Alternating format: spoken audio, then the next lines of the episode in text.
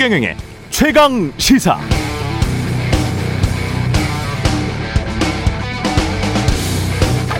네, 바이든 대통령이 밝힌 한국 대기업들의 미국 신규 투자는 250억 달러, 미국 일자리 창출에 도움이 됐다고 시하했습니다. 우리는 동맹 우방으로서 한국군 55만 명에 대한 완전 백신 접종을 약속받았고 한국군의 미사일 개발을 제한해온 한미 미사일 지침이 42년 만에 폐지됐죠. 관련 기사에서 조선비즈는 이로써 한국이 미사일 주권을 온전히 회복하게 됐다고 평가했습니다. 두 정상의 기자회견 도중 대북 특별대표로 성김이 임명됐다고 깜짝 발표됐는데 성김은 2018년 싱가포르 북미 협상을 조율한 미국 내 대표적인 북한통 외교관. KBS 9시 뉴스는 미국이 북한을 향해 적극적인 대화 신호를 보낸 것으로 해석했습니다. 정상회담 다음 날인 어제 삼성바이오로직스와 모더나의 코로나 백신을 삼성바이오로직스 공장에서 3-4분기부터 생산해서 수억 개 분량의 백신을 세계 시장에 공급할 계획이라고 밝혔습니다. 무엇보다 바이든 대통령이 이 말들, 문 대통령과의 비밀회담, 프라이빗 미팅을 내가 너무나 즐겨서 시간이 길어졌다. 단지 미국과 한국의 백신 문제만 이야기하는 게 아니라 인도 태평양 나아가 세계 전체를 위해서 백신을 함께 생산하자는 그 부분에서 그가 좋았다는 이 말들 주목할 만합니다. 정상회담을 통해 두 정상 간의 인간적인 공감대가 생긴 것 같습니다.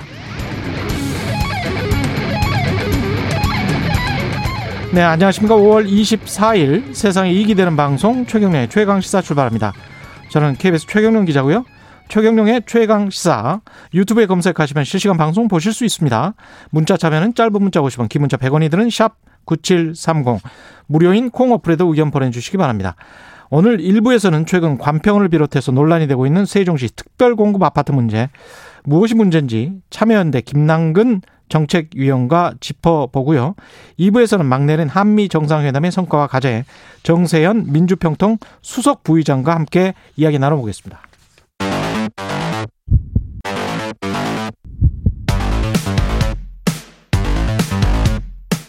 오늘 아침 가장 뜨거운 뉴스 언박싱.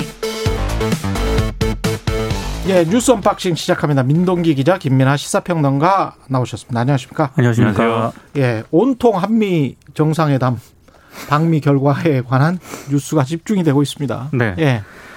이전과는 다른 어떤 새로운 한미 관계가 앞으로 전개가 될 것이다라는 그런 평가가 많고요. 예.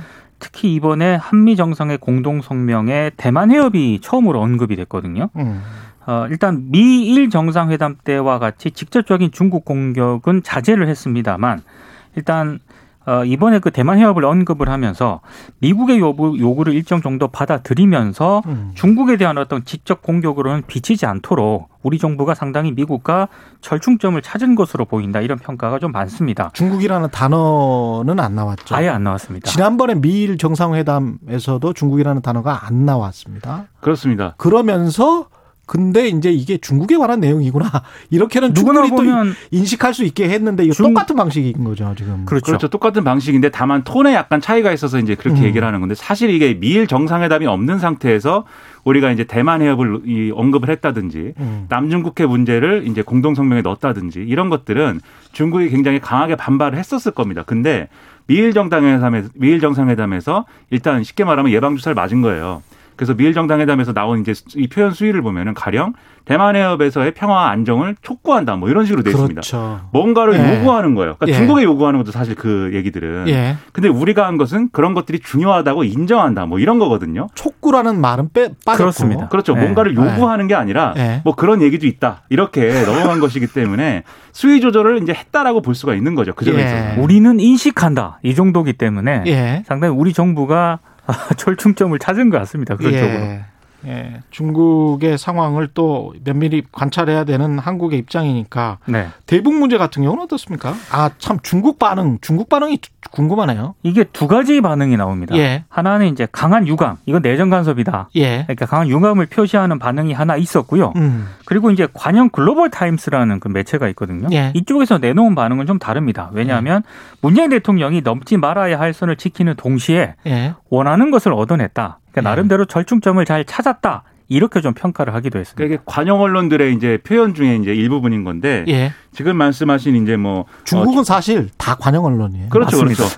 그렇죠. 그렇죠. 그 점을 이제 봐야 중국은 되는데 중국은 이제 사회주의 체제이기 때문에 다 관영 언론입니다. 다만 이제 예. 단기관지냐 또는 단기관제 그렇죠. 자매지냐 그것만 달라요. 예. 이런 식의 평가가 있는데 예. 그 중에서도 사실은 이제 단기관지의 자매지 중에서도 예. 한구시보냐 무슨 뭐 이것의 영문판 글로벌 타임스냐 그다음에 환구망이냐 뭐 이렇게 몇 가지가 있습니다. 그런데 예. 지금 말씀하신 이제 이 어떤 이 한국을 강하게 이제 비판하는 이런 어떤 내용의 같은 경우에는 저쪽 대중에서도 예. 이제 굉장히 중국 민족주의를 굉장히 강하게 표현하고 있는 원래 환구시보나 이쪽이 그렇잖아요. 환구시보가 그렇습니다. 예. 환구시보 중에서도 이제 예. 일부 이제 이 지면이 그런 건데 예. 아예 그런 용도예요. 그 지면은 민족주의를 선전하는 예. 거기서는 이제 그렇게 강한 반응이 나왔는데 그렇죠. 이런 대부분의 논조는 이제 좀 중립을 나름대로 중립적으로 보도하려는 태도고 그리고 외교의 공식 라인이나 이런 쪽에서 지금 이렇게 뭐 경향된 반응이 나온다거나 예. 이런 건 또 아닌 거죠 지금. 예. 그리고 우리가 이거를 미 중에 극한적 대립과 갈등으로 상정하고 이야기를 할 필요는 없어요. 그렇습니다. 미국 네. 입장에서도 중국과 어느 정도 타협하고 협상하면서 왜냐하면 미국 기업들이 워낙 많이 진출해 있기 때문에 네. 그리고 중국이 얼마나 큰 시장입니까? 그러니까 그런 측면에서 봤을 때 이제 미국이 중국과의 관계를 완전히 깨고 어떻게 할 것이다.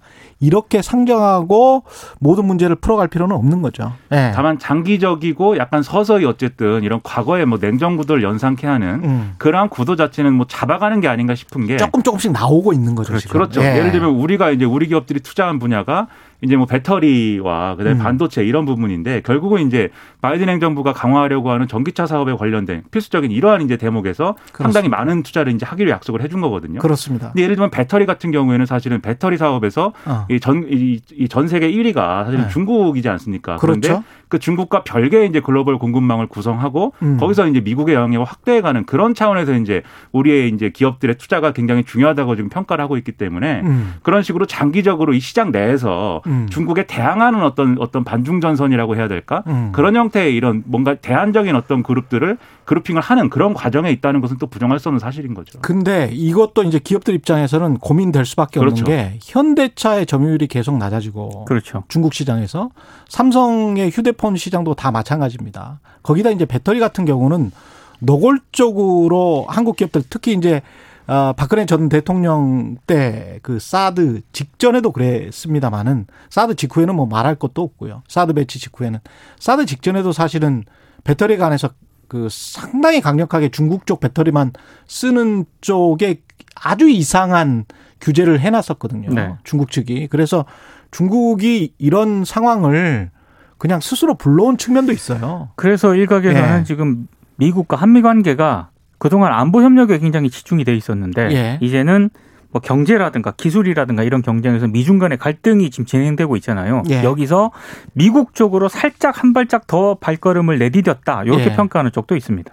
우리는 뭐 이익이 되는 쪽으로 살짝 이렇게 사이드 스텝 받아가면서 사실 명분에 있어서도 트럼프 행정부랑 바이든 행정부 다르기 때문에 그렇죠. 예. 바이든 행정부는 어쨌든 명분으로 접근하고 있으니까 예. 이걸 또 트럼프 행정부처럼 누구 편이냐 이게 아니라 그렇죠. 명분에 대해서 얘기를 해야 되기 때문에 그렇습니다. 완전히 거부하기 어려운 부분도 우린 있습니다. 우린 국익만 예. 잘 관철시키면 될 것 같습니다. 예, 뭐 중국이 미국에 대해서 보호무역 자꾸 이 관세 이야기하는데 트럼프 행정부 때는 네.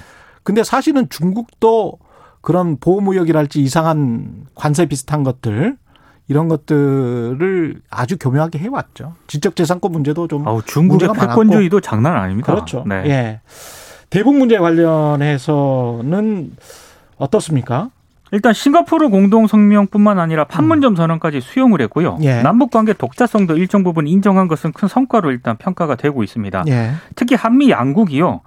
이 북한을 존중하겠다는 뜻을 분명히 밝힌 것으로 해석되는 부분이 있는데 공동성명에 북한 노스코리아가 아니고요. 조선민주주의 인민공화국이라는 정식 국호를 명기를 했습니다. DPRK. 그렇습니다. 예. 그러니까 대단히 북쪽 입장에서는 이건 긍정적으로 평가할 수 있는 그런 대목입니다. 아, 이제까지 노스코리아라고 계속 했나 보죠? 노스코리아라고 했거든요. 아. 근데 이제 DPRK로 명기. 정식 국호를 해줬다. 불러줬다. 국호를 한 것은 상당히 좀 진전된 것으로 보이고요. 근데 그럼에도 불구하고 북한이 요구를 한 것은 뭐 제재 완화라든가 대북 적대시 정책 철회와 같은 그런 방안이었거든요. 예. 이게 뭐 구체적으로 언급이 안 됐기 때문에 예. 당장 뭐 북한이라든가 김정은 위원장이 호응할 가능성은 낮다라는 전망도 나오고 있습니다.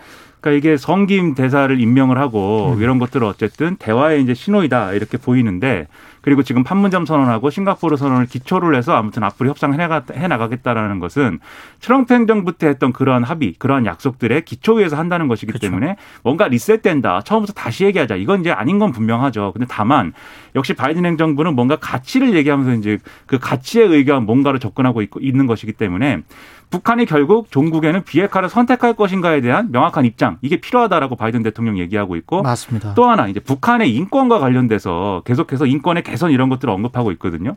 근데 북한은 이 인권 개선에 대한 어떤 요구 이런 것들을 체제에 대한 어떤 공격으로 받아들이고 있기 때문에 계속 결국은 이것은 또 한편에서는 뭔가 대화를 하자는 신호인 것처럼 보이지만 또 한편에서는 그럼에도 불구하고 트럼프 행정부 때와는 다른 그런 방식을 취할 수밖에 없다라는 걸 또 분명히 하고 있는 그런 대목인 겁니다. 미국 기자가 질문을 했습니다. 때도 바이든 대통령이 분명히 그런 이야기를 했어요. 사실은 예, 북한이 뭔가 중요한 조치를 취하기 전에는 그렇죠. 하지 않겠다. 그러니까 뭔가 했죠.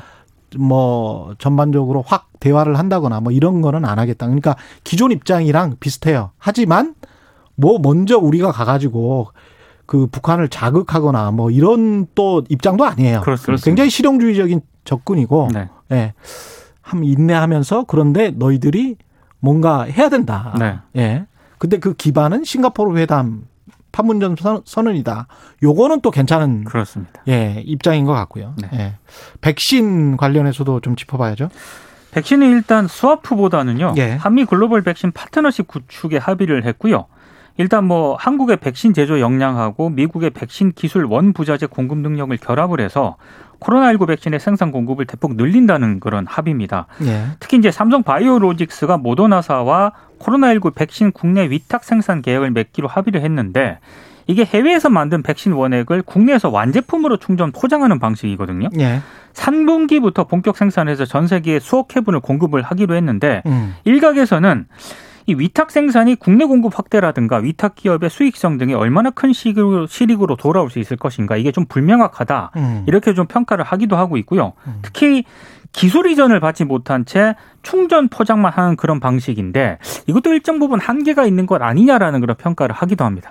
이게 이제 백신을 예를 들면 그냥 이제 우리가 뭐 이 보따리에 받아서 가져온다 이런 개념이면 보따리에 네, 예. 비유하자면 아니, 이게 무슨 저 50년대도 아니고 아니 저 보관이 힘들어요. 냉장 마이너스 20도 되는 보따리가 있습니까? 제가 이제 비유를 예. 문학적인 비유를 하자면 예. 그런 방식이면 사실은 그거에 대해서는 이견이 있다는 겁니다. 미국 내에서 분명히 예. 왜냐하면 어쨌든 간에 이 한국은 K방역 이런 것들로 방역이 성공적으로 되고 있고 네. 뭐 우리 입장에서는 여러 가지 우려할 부분이 있지만요.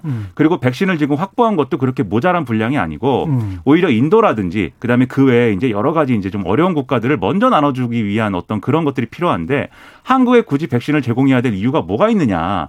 이게 이제 미국 내 여론이라는 거거든요. 그래서 애초에 우리가 기대했던 백신을 좀 꼬아오는 방식, 백신 스와프라고 표현을 했지만 뭐 꼬아오는 것도 사실 그 방식은 이제 좀 어려운 것이고 다만 그럼에도 불구하고 우리 입장을 좀 존중해주기 위해서 바이든 대통령이 이게 미군들하고 같이 뭐 이 훈련도 해야 되고 같이 작전 수행도 해야 되니까 한국군에 대해서는 백신을 줘야 되는 거 아니냐. 그래서 이제 한국군 장병들 55만 명에게 백신 접종을 하는 것은 내가 책임지겠다. 이 얘기로 이제 성의 표시를 한 거고요. 일종의 성의 표시입니다. 네, 나머지는 산업적인 협력인 건데 결국은 그 산업적인 협력의 수준이 지금 이제 민 기자님 말씀하신 대로 기술 이전이 안 된 상태 이제 모더나 백신의 이제 위탁 생산이다. 여기에 대해서 의료계라든지 뭐 일부 이제 좀 그런 쪽에서는 좀 부정적인 얘기를 하는 것 같아요. 다만 이게 그런 측면도 있습니다. 이게 기술 이전에 애초에 좀 어려웠다고 보이고요. 왜냐하면 그렇죠. 특허나 이런 것들이 해주겠습니까? 네, 이게 신기술인데다가 예. 예를 들면 노바백스나 이런 아스트라제네카 이런 백신의 경우에는 그게 신기술이 아니지 않습니까? 노바백스는 단백질 제조업 기술이고 예. 아스트라제네카 이제 그 벡터 기술이니까. 그런데 예. 이제 지금 이 mRNA 백신이라는 건 신기술이고 관련 특허 관계가 굉장히 복잡하다는 언론의 분석 이런 것들도 있어요. 그래서 예. 기술 이전을 해주고 싶어도 못 해주는 상황이다. 이런 평가도 나오고 그리고 이제 지금 위탁 생산 이게 나머지 DP 그러니까 이게 포장만 하는 뭐 위탁 생산이다 이렇게 표현하고 있지만 사실 이것도 그냥 일반적인 수준의 기술 갖고는 안 되는 거거든요. 왜냐하면 어떤 무기온 처리나 이런 것들이 확실히 돼야 되고 그리고 일정 정도 수준을 이제 똑같이 유지해야 되는 이런 생산 능력이 필요합니다. 왜냐하면 우리가 백신 접종할 때 보면 쥐어짜는 주사기 뭐 이거 그렇죠. 얘기할 때 예. 예, 최소 잔량 주사기 얘기할 때 보면은 5번을 놓을 수 있는 거냐 6번을 놓을 수 있는 거냐 남는 양이 얼마나까지 우리가 재잖아요. 그러려면은 상당히 고도의 공정 기술이 필요한 부분이기도 하기 때문에 그 점에 있어서 뭔가 앞으로의 이제 어떤 뭐 협력을 더 늘릴 가능성 그래서 종국적으로는 좀 더 이 진전된 기술 이전을 받을 가능성까지 이제 예상할 수 있는 대목이어서 이게 또 논란이 있겠지만 성과가 없는 건 아니다 이렇게 좀 보입니다. 저는 굉장히 좀 운이 좋았다고 생각해요. 그렇죠. 만약에 화이자나 존슨앤존슨 같은 회사만 백신을 개발을 하고 네. 모더나처럼 이 벤처기업이거든요. 생긴 지 한 10년밖에 안 됐고 다른 기업들은 100년, 150년 된 기업들이에요. 근데 그렇게 큰 제약사들은 아쉬울 게 별로 없습니다. 근데 삼성바이오로직스와 같은 제조시설과 삼성의 뒷배가 있지 않습니까? 그렇죠. 자본이 있기 때문에 모더나 입장에서는 이게 지금 2015년도에 보니까 뭐 한 5조 정도밖에 되지 않는 그런 회사더라고요. 네. 그러니까 삼성 입장에서는 작은 회사예요. 이런 회사의 생산시설을 대주면서 생산을 할 수 있다는 거는 한국으로서는 모더나가 이 mRNA 백신을 개발한 게 운이 굉장히 좋았다.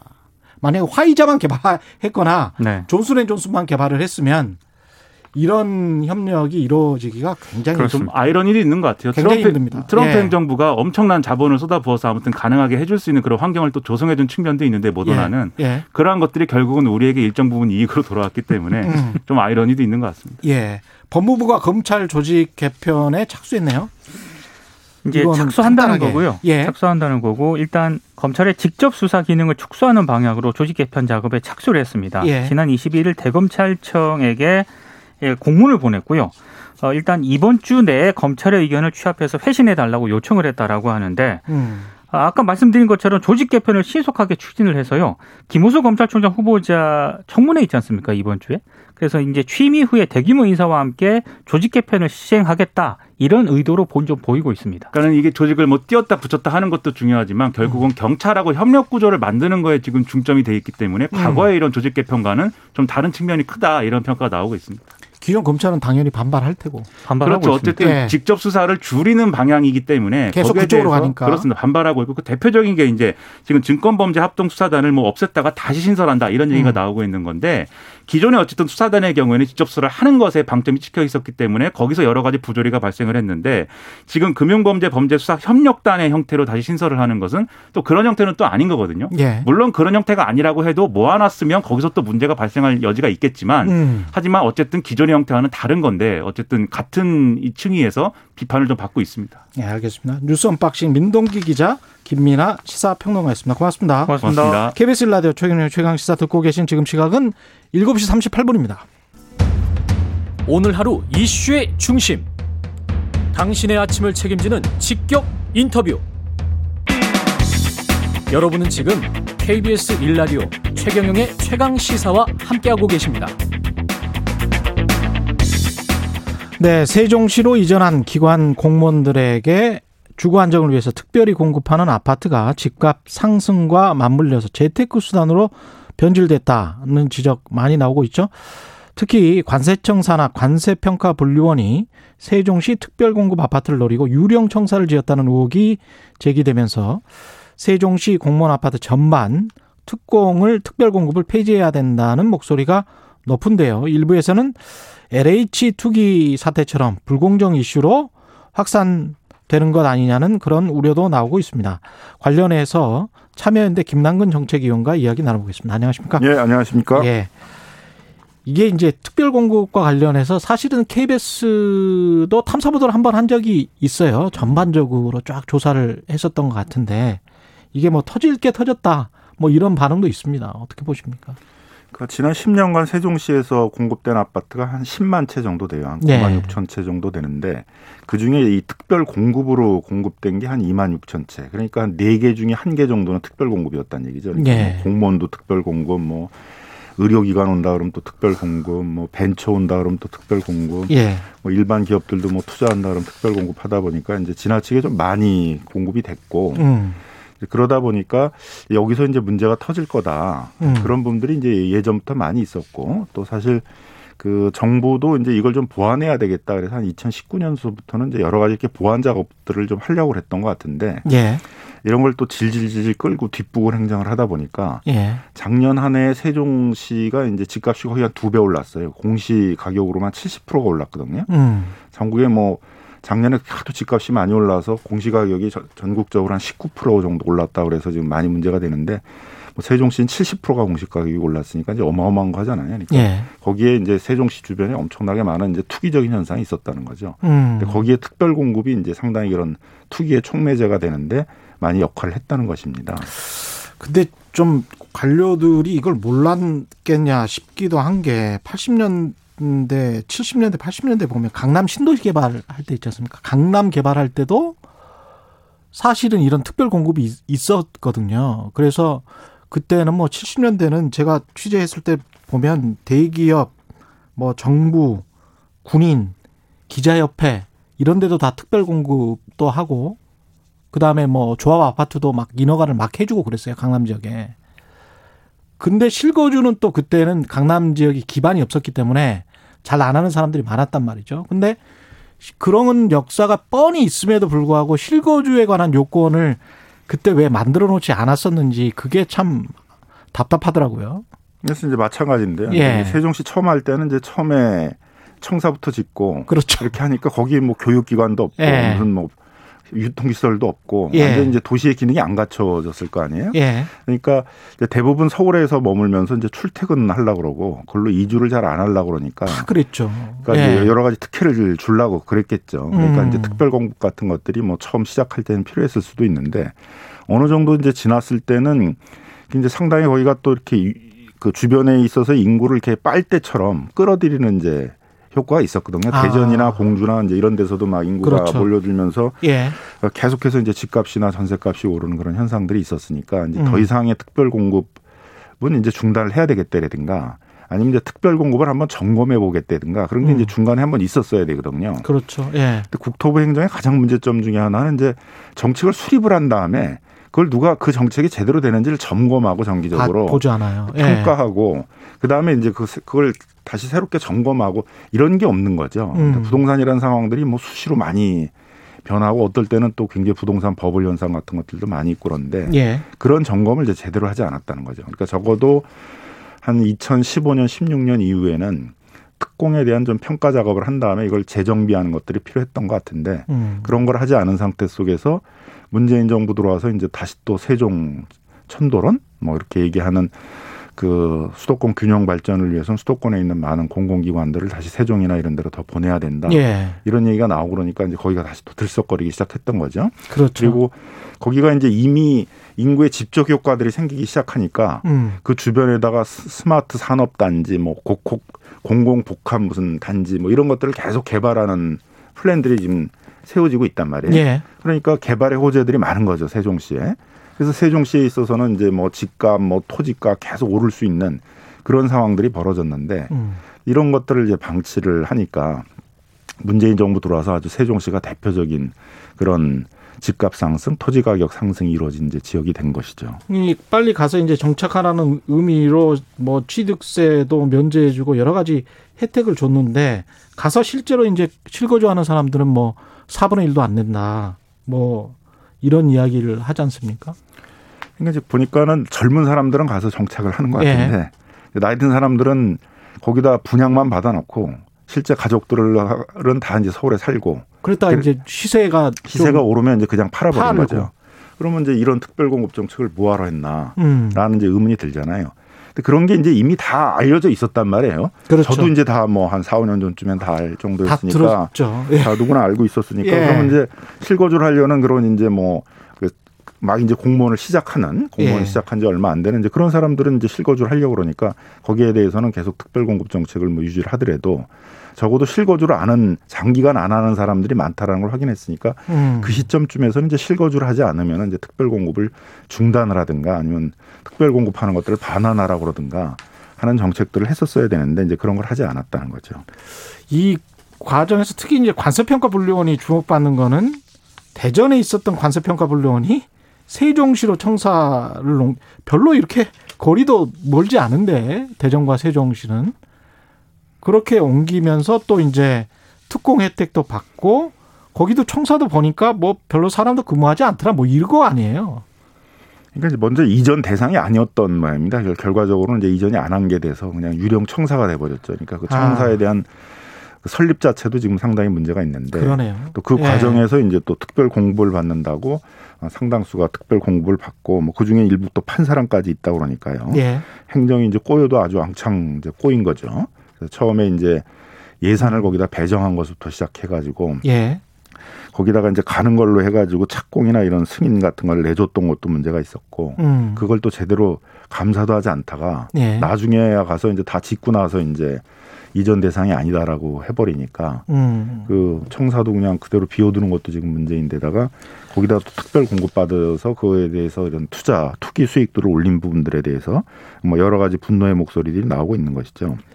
이게 지금 그 시세 차익도 뭐 이미 올린 사람들도 있을 거고 그 평가 차익은 굉장히 또 클 텐데 이거 어떻게 해야 될까요?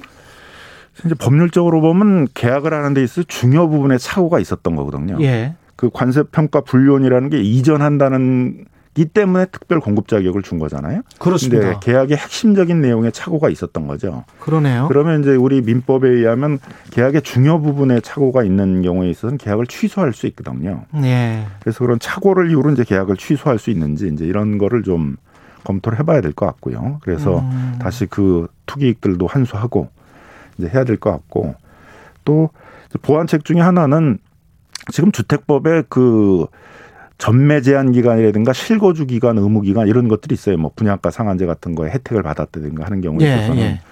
근데 공무원들의 경우에 있어서는 특별 공급은 뭐 혜택을 뭐 여러 개로 지금 받는 거잖아요. 세금 혜택도 받고 가격도 엄청 뭐 낮게 받고 여러 그렇죠. 혜택을 받는데 예. 그런 게 없어요. 실거주 의무 기간이라든가 이런 게 없어요. 그러니까요. 그래서 그런 것들을 이제 이번 차에 좀 보완을 하고 그런 이제 의무들을 이행하지 않았을 경우에는 공급 계약 같은 걸 취소를 해서 다시 환수하도록 하는 그런 좀 법령 정비도 해야 될 것 같습니다. 이런 부분에서 특히 뭐 양도세나 이런 거는 중과해야 되지 않습니까? 만약에 실거주를 하지 않았다면? 그렇죠? 그러면 이제 네. 또 양도세를 중과하는 또 법을 네. 만들어야죠. 지금 상태에서 중과는 할 수는 없으니까. 지금 상태에서는 중과할 수는 할 수 없고. 아, 근데 이게 이제 지역 균형 발전 차원에서 실시한 세종시 같은 경우가 이런 이제 부작용이 나타나고 있는 건데 그 어떻게 생각하십니까? 이 지역 균형 발전이라는 대명분이 있을 거고 가치가 있을 거고 이런 부작용에 대한 보완 조치랄지 뭐 처벌이랄지 이런 게 있어야 될 텐데 이게 따로따로 갈 수 있는 겁니까? 아니면 그러니까 이제 종합적으로 이제 이걸 점검을 해야 되겠죠. 예. 그러니까 수도권 이전 정책을 수립하는 그 부서하고 예. 그런 부분에 특혜를 줬을 때 이게 그 특혜대로 특혜를 받고 이전을 하지 않고 그걸 투기적으로 이용했을 때 그 부분들에 대해서 어떤 제재나 투기적으로 이용하지 못하도록 하는 걸 담당하는 부서하고 이제 다 따로따로 움직이다 보니까 정책이 종합적으로 이제 만들어지지가 않은 거죠. 예. 그러니까 이번에 좀 수도권 뭐 균형 발전 차원에서 계속 공공기관들을 세종시로 옮기거나 아니면 지방의 거점 도시로 옮겨야 된다는 건 목소리는 계속 크잖아요. 예. 그러면 그 지역에 있어서 다시 투기 현상이나 이런 게 일어날 가능성이 많으니까 그렇겠죠. 그 부분에 대해서 이 특별 공급을 받은 경우에는 실거주 의무가 기간 같은 걸 두고 그걸 이행하지 않았을 경우에 있어서는 뭐 계약을 취소한다든가 하는 정책 보완을 하는 것들을 이참에 좀 종합적으로 할 필요가 있고요. 예. 정부도 그런 차원에서 행복주택특별공급 세부 운영 규정을 좀 바꿔서 수도권에서 이전하는 경우에만 특별공급을 주고 예. 거기처럼 대전하고 세종은 고기가 고기인데 한정 같은 경우 거기서 더 가까이 한 20km 있었던 조치원에 있었는데 예. 그걸 옮기는 경우에도 특별공급을 줬던 것들에 대해서는 이제 더 이상 특별공급을 주지 않겠다고 하고 있고 실거주 의무기간을 뭐 3년 이상을 지금 두겠다고 하고 있고 하기 때문에 예. 이런 법령 개정을 빨리 할 필요가 있겠습니다. 그 공기업들 여기도 뭐 관세청 산하긴 합니다만은 공기업 한국전력공사 세종지사 직원들도 이런 특혜를 받았다는 이야기가 있네요. 그러니까 거기 또 조치원에서 예. 세종까지는 20km밖에 안 떨어져 있는데 예. 그걸 옮겨도 이제 혜택을 주고 대전하고 세종시도 한 30분 거리밖에 안 되는데 같은 생활권이라고 봐야 되는데 아. 생활권을 옮기는 게 아닌데도 이제 특별공급을 줬으니까 예. 특별공급을 주는 원칙이 뭔지가 이제 좀 명확하지가 않았던 거죠. 그래서 이제 이번 기회에 특별공급은 그런 이전을 하는 생활권을 옮기는 그런 부분에 대해서만 이제 공급을 한다. 이런 이제 원칙을 좀 명확히 할 필요가 있겠고요. 본사도 아니고 지사 같은 경우에 있어서는 원칙적으로는 이제 그런 혜택을 줘서는 안 되겠죠. 근데 네. 지금 이제 뭐 LH도 그렇고 한전도 그렇고 지사에 있는 사람들까지 전부 혜택을 받은 거잖아요. 네. 그래서 뭐 그런 부분들은 이제 뭐 더 이상 특별 공급을 해주지 않는 데라든가 그렇게 할 필요가 있고 또 거기도 기업들도 많이 혜택을 줬거든요. 무슨 예. 뭐 벤처 투자를 하게 되면 이제 뭐 투자 액수에 상관없이 특별 공급 대책을 줬고 뭐 일반 기업들도 한 뭐 몇십억 투자한다 그러면 혜택을 주고 그랬는데 그런 부분에 대해서도 이 세종시는 이제 굉장히 이 부동산 버블이 크고 투기 지역이 됐기 때문에 그런 혜택들은 이제 좀 줄여나가는 것들이 필요하겠다고 생각입니다. 이 전반적이었던 것 같아요. 지난번에 그 건설교통부 그 국토교통부 장관 후보자 같은 경우도 낙마했던 이유도 이거였던 것 같고 박진규 산자부 차관도 2011년 3억 원에 분양받은 세종 아파트를 13억 원에 매각했다는 이제 보도가 어제 나왔는데, 그렇죠. 2011년에는 한 3억 원 정도 됐었을 겁니다. 한 10억 정도는 올랐을 텐데, 아 이거를 계속 그 사후 약방문으로 이렇게 할 수밖에 없는 건지 참 이런 것도 답답하네요. 어떤 시스템이나 이런 게 있었으면 좋겠는데. 그러니까 정책을 이제 보통은 시행을 했으면 예. 한 3년 뭐 한 5년 이렇게 정기적으로 한번 정책을 점검해 봐야 되잖아요. 예. 이게 제대로 되고 있는지 이거 예. 부작용은 없는지. 근데 정책을 수립한 부서가 그걸 점검하는 시스템이 없다는 거죠. 그러니까 몇 년에 한 번씩은 좀 정기적으로 점검을 해서 예. 제도의 문제점들을 계속 보완해 나가는 정책이 제대로 시행하고 있는지를 봐야 되는데 문제는 우리는 정책을 수립하는 데는 국토부나 이런 중앙부서가 하고 예. 그 집행은 또 LH나 이런 공기업들이 하도록 이렇게 돼 있어요. 예. 이게 기계적으로 분리돼 있다 보니까 정책과 집행이 계속 따로 노는 거죠.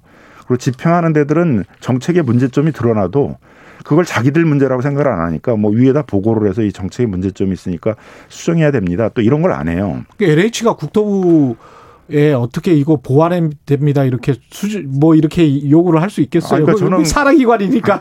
아니, 저는 그래서 인사교류도 필요하다. 예. LH에 있는 사람들을 국토부에 파견을 해서 예. 한 몇 년 동안은 또 거기서 이렇게 공무원 생활도 하다가 좀 오도록 하고 예. 국토부 공무원도 좀 LH에 가서 LH나 뭐 지방 도시개발공사 같은 데 가서 집행을 좀 해보면서 정책에 있어서의 어떤 그 집행과의 관련성이라든가 이런 것들에 대한 좀 경험이나 이런 걸 좀 쌓도록 하고 예. 그렇게 와야지 이렇게 집행과 정책이 따로따로 놀면 정책 수립한 게 제대로 정책의 효과를 갖는 것인지도 점검도 안 되고 예. 그 부작용이 생기고 있는지 점검도 안 되고 한참 있다가는 또 그게 그냥 크게 폭발을 하면서 이걸 제대로 된 정책을 한 거냐 이제 이런 비난들을 많이 받게 되니까 그런 점에서는 좀 사람의 교류도 좀 필요하고 정책과 집행에 있어서의 그런 것들을 서로 같이 점검하려는 이제 그런 노력이 좀 필요하다고 보여집니다. 그래서 세종시의 특별공급도 이제 그런 전형적인 예. 사례 중에 하나인 것이죠. 이런 거를 하라고 사실은 기획재정부가 부총리로 총괄하고 있는 거고 국무조정실 국무총리의 국무조정실도 있는 거고 그런 거 아니겠습니까? 그런데 그쪽에서 어떻게 할 수 있는 게 없을까요? 국무조정실은 뭐 제가 보기에는 거의 형식적으로만 있는 것이고 운영이 되고 뭐 문제가 예. 생기면은 이제 그때 이렇게 모여가지고 그 문제 어떻게 할 것인가 조정하는 거고 예. 사전적으로 이런 걸 점검하는 시스템 같은 것들은 작동이 안 되고 있는 것 같습니다. 기재부는 그냥 예산을 배정하는 데 있어서 주로 역할들을 하는 것이지 예. 그 정책과 집행이 제대로 되는 건지를 점검하고 이런 부분들은 그 해당 부처에서 정기적으로 해야 되는데 예. 정기적으로 그 하는 시스템도 이제 작동이 안 되다 보니까 발생한 문제라고 보여지고요. 어쨌든 세종시는 또 이게 주택만이 아니라 지금 토지 투기도 가장 문제가 그렇죠. 되고 있는 것이어서 예. 뭐 전반적으로 정부 차원에서 좀 점검 필요하지 않을까 생각이 들어요. 필요하다. 예, 알겠습니다. 오늘 말씀 감사하고요. 김남근 참여연대 정책위원과 이야기 나눴습니다. 고맙습니다. KBS 1라디오 최경영의 최강시사 1부는 여기까지입니다. 잠시 2부에서는 정세현 민주평통 수석부의장 만납니다.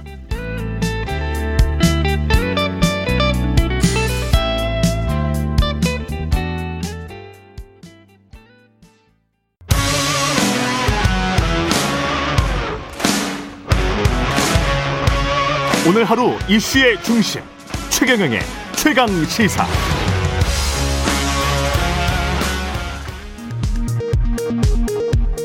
라디오 정보센터 뉴스입니다. 더불어민주당은 오늘 오전 11시 국회에서 백신 치료제 특별위원회 당정회의를 열고 신종 코로나 바이러스 감염증 백신 접종 완료자에게 인센티브를 부여하는 방안을 논의합니다. 2016년에서 2020년 서울시 주택분 재산세 분납 현황 자료에 따르면 작년 재산세 분납 신청이 전년 대비 6배 증가한 것으로 나타났습니다. 이는 집값 및 공시가격 급등으로 재산세 부담을 느끼는 서울 지역 가구가 크게 는 것으로 분석됩니다. 토니 블링컨 미 국무장관은 현지 시간 23일 한반도 비핵화를 위한 외교적 해법을 재차 강조하며 북한의 호응을 주문했습니다. 바이든 행정부는 지난달 말 새 대북 정책 검토를 완료한 뒤 북한에 이를 전달하기 위해 접촉을 시도한 상태입니다. 이스라엘이 코로나19 백신 접종 성과를 바탕으로 실내 마스크 착용 의무를 제외한 방역 조치를 전면 해제하기로 했다고 현지 언론이 23일 보도했습니다. 지금까지 라디오 정보센터 뉴스 아나운서 장수연이었습니다. 여러분은 지금 KBS 1라디오 최경영의 최강 시사와 함께하고 계십니다. 네, 문재인 대통령이 첫 한미 정상회담 포함한 3박 5일간의 방미 일정 마치고 어젯밤 귀국했습니다. 대북 문제부터 백신, 경제 현황까지 양국 간 결속이 더 강화됐다는 평가들 나오고 있는데요. 정세현 민주평통 수석 부의장 연결해서 한미 정상회담의 성과 그리고 앞으로의 미래 한계 짚어보도록 하겠습니다. 정세현 부의장님 나와 계십니다. 안녕하세요. 예, 안녕하세요. 예, 그 최고의 순방이었고 최고의 회담이었다. 대통령도 이렇게 자평하셨는데 부의장께서는 어떻게 평가하십니까? 대통령은 대접을 잘 받으셨죠. 예. 일본 스가 예. 총리보다 대접 잘 받고 예. 시간도 회담 시간도 굉장히 길었고. 예. 근데 저는 그 이번에 한국의 국격이 예. 굉장히 올라간 것을 확인했습니다. 무슨 얘기냐면 예. 우리는 그동안에 미국에서 얻어오고 받아오는데 익숙하잖아요. 그랬죠.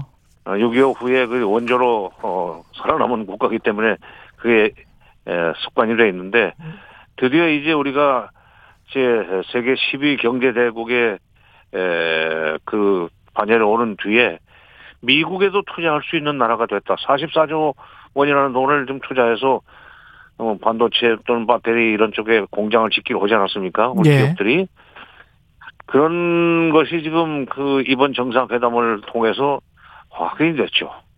우리 국민들이 기뻐해야 될 것은 이제 우리도 미국을 도울 수 있는 나라가 됐다. 미국이 필요한 것을 줄 수 있는 나라가 됐다. 그런 토대 위에서 우리가 미국으로부터 받아낼 것도 떳떳하게 받아낼 수 있게 됐다.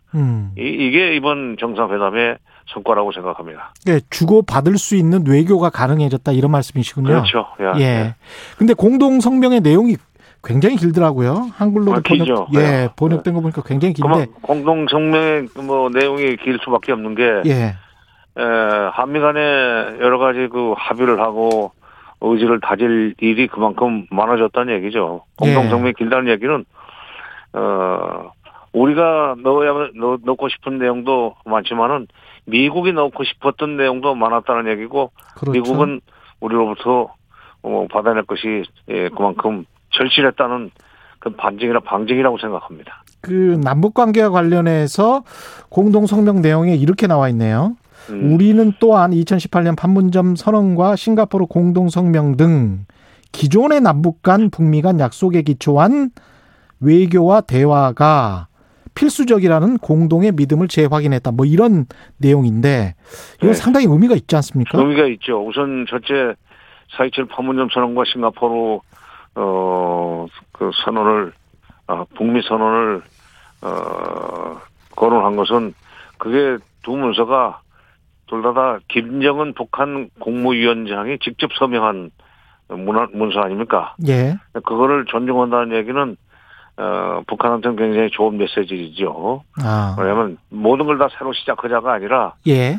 트럼프 때의 작품일망정 싱가포르 북미 공동선언을 인정하고 그걸 이행하기 위한 방법은 앞으로 북미 협상을 통해서 풀어나가자 이제 이런 메시지고 예. 또 하나는 남북 대화와 남북 간의 그 관여와 대화, 뭐 협력을 미국이 적극적으로 지지한다고 그랬어요. 그것은 예.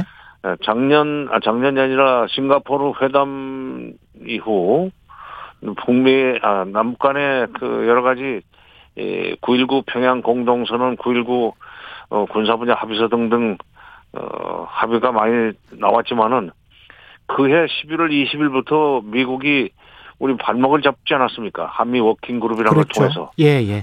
남북 대화가 말하자면 미국의 허락 없이는 진전을 못 보던 시절이 벌써 2018년 11월부터니까 2년 넘게 계속되어 왔었는데 이번에 이제 그 한미 워킹 그룹 같은 걸 통해서 미국이 남북 관계를 소위 조율하겠다는 것은 아니다. 조율하지 않겠다는 입장을 분명히 했다는 점에서 우리한테는 좋은 소식이고 북한한테도 나쁘지 않습니다. 왜냐하면 솔직히 그 미국과 북한이 직접 소위 그 접점을 만들기는 쉽지가 않아요. 예. 그 중간에 누군가 있어야 됩니다. 그렇겠죠. 아무래도 누군가 예. 있어야 돼요. 우리가 북한의 입장에서도 우리가 하면은 북한의 입장도 이해하고 미국의 입장도 이해를 해가면서 접점을 만들어줄 수 있잖아요. 예.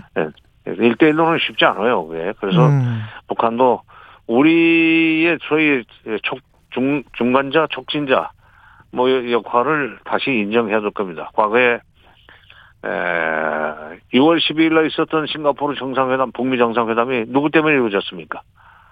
남쪽이 문재인 대통령의 중간 다리를 놔가지고 이루어진 거 아니에요? 그렇습니다. 예. 이번에도 이제 그럴 수 있는 가능성을 지금 내비치고 있다는 점에서 북한도 그 대목은 중시하리라고 봅니다. 예, 그 지금 말씀하신 대목이 이제 한국의 어떤 대북 관계에서의 독자성 관련한 부분이 네. 바이든 대통령은 또한 남북 대화와 관여 협력에 대한 지지를 표명하였다 이 부분이죠 공동선언에서. 네, 그렇죠. 예. 네.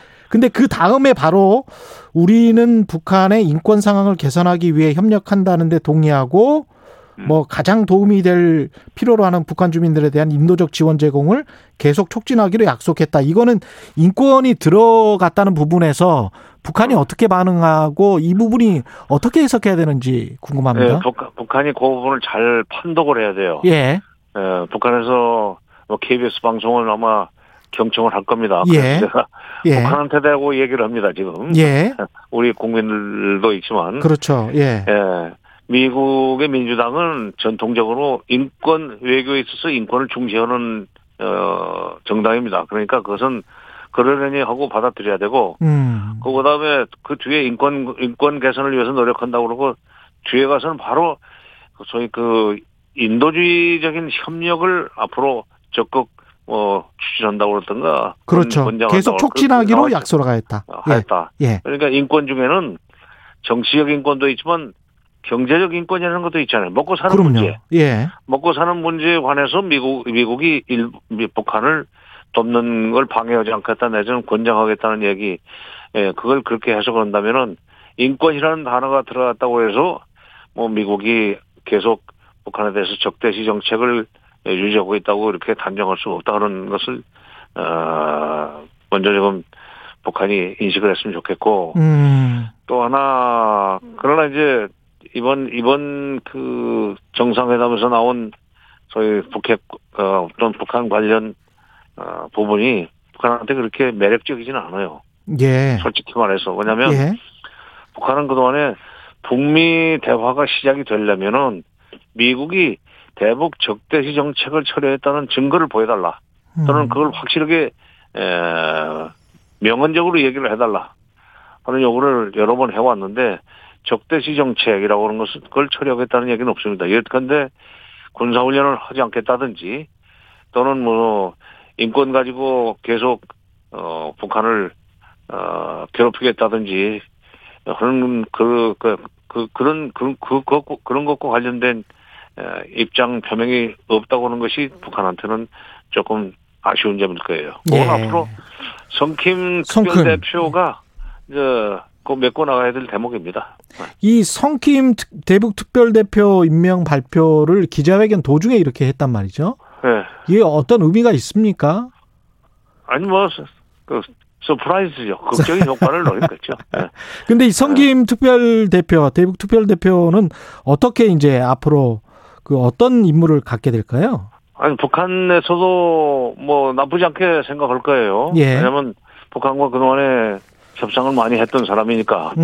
또 주한미국 대사도 지냈고, 우리도 좋고 북한도 좋은 사람입니다. 다만 성김 대표의 격이 어느 급이냐, 차관보급이냐, 뭐 부장관급이냐, 장관급이냐, 그에 따라서 미국이, 아니, 북한이 성김 대표를 대표하는 태도가 좀 달라질 겁니다. 아, 그러네요. 격이 좀 높으면은 성김 대표와 북한의 그 카운터파트가 얘기한 것이 바로 그냥 대통령한테 직보돼서 결론이 나서 그 다음 단계로 넘어가고 할 수 있는데, 예, 그게 차관보급 정도만 된다면은 층층시야 아닙니까? 그렇죠. 예.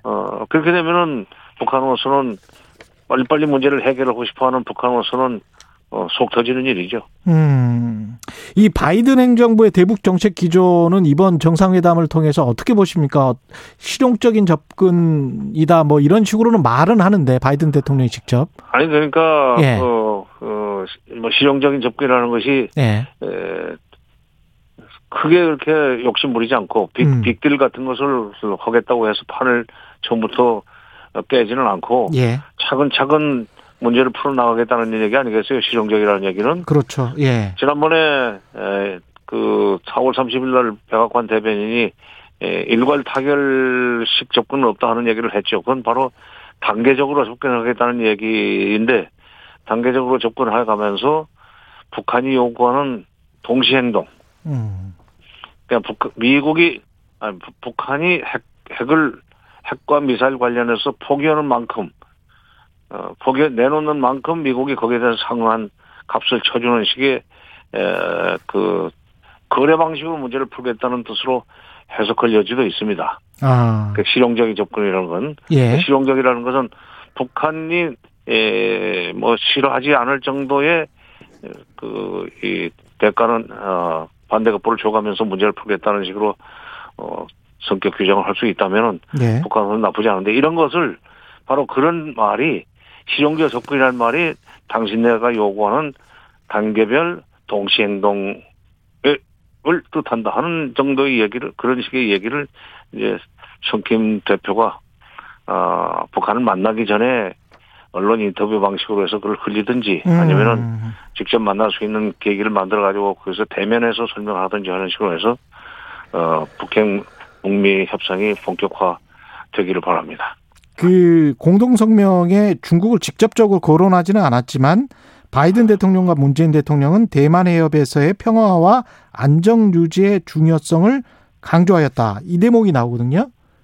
그래서 근데 북한을, 중국을 자극할 건 없는 것이, 예, 우리가 지금 그 외국으로 수출하는 그, 그렇죠, 물건을 싣고 가는 배들이 다들 대만 해협을 통과해야 됩니다. 대만 밖으로 돌 수가 없잖아요. 대만과 중국 본토 사이에 대만 해협으로 해서 남태평양, 그다음에 인도양으로 해가지고 수에즈나 뭐 이렇게 유럽으로 가잖아요. 예. 동남아로 가고. 예. 바로 그러기 때문에 우리한테도 그 필요한 그 부분이지, 그걸 꼭 중국을 자극하게 한 것은 아니라고 하는 것을 아마 중국도 알 거예요. 왜냐하면 거기에 그 쿼드 얘기도 노골적으로 들어가지 않았고, 예, 또 중국이라는 표현을 직접 하지 안 넣지 않았어요. 안 넣었어요, 중국이라는 단어. 미일 예, 정상회담 끝나고 나서는 중국 쿼드 막 여러 번 들어갔는데, 예, 미국이 우리 그 저희 한중 경제협력 관계에 대해서 이해가 상당히 높기 때문에, 예, 우리 입장을 많이 봐줬다고 생각합니다. 그런 것을 이렇게 피해가면서 우리 입장을 살려줘야만 우리도 44조 원 정도 되는 돈을 뭐, 그렇죠, 미국에다 투자해서 반도체나 배터리 공장을, 예, 만들어 주죠. 그들로서는 고용 창출이 많이 되는 거 아니에요. 그렇죠. 우리로서는 또 우리도 거기서 이제 돈을 벌 수 있지만은, 예, 예, 그렇기 때문에 그거 가지고 중국 자극했다고 볼 수는 없습니다. 백신과 관련해서는 어떻게 보세요? 미국이 우리 군에 55만 명의 백신 주기로 했는데, 이건 어떻게 보십니까? 그건 이제 정의용 장관 설명이 맞아요. 예. 지금 백신 달라고 하는 나라가 많은데, 예, 백신 달라고 하는 나라가 많은데 한국에만 왕창 줄 수가 없잖아요. 그렇죠. 예. 대신 한국한테는 저희 그 백신 허브가 될 수 있는 기회를 준 거 아닙니까? 이건 뭐 대단한 거죠, 사실은. 뭐 대단한 예. 거지. 그러니까 예. 유일해요, 그것은 지금. 예. 일본한테도 안 줬어요. 그리고 이제 우리 군인들이 미군과 접촉할 기회가 많기 때문에 위험을 방지하기 위해서 한국군에 대해서 직접 자기들이 백신을 접종하겠다고 하는 것은 예. 충분히 있을 수 있는 일입니다. 아, 그렇군요.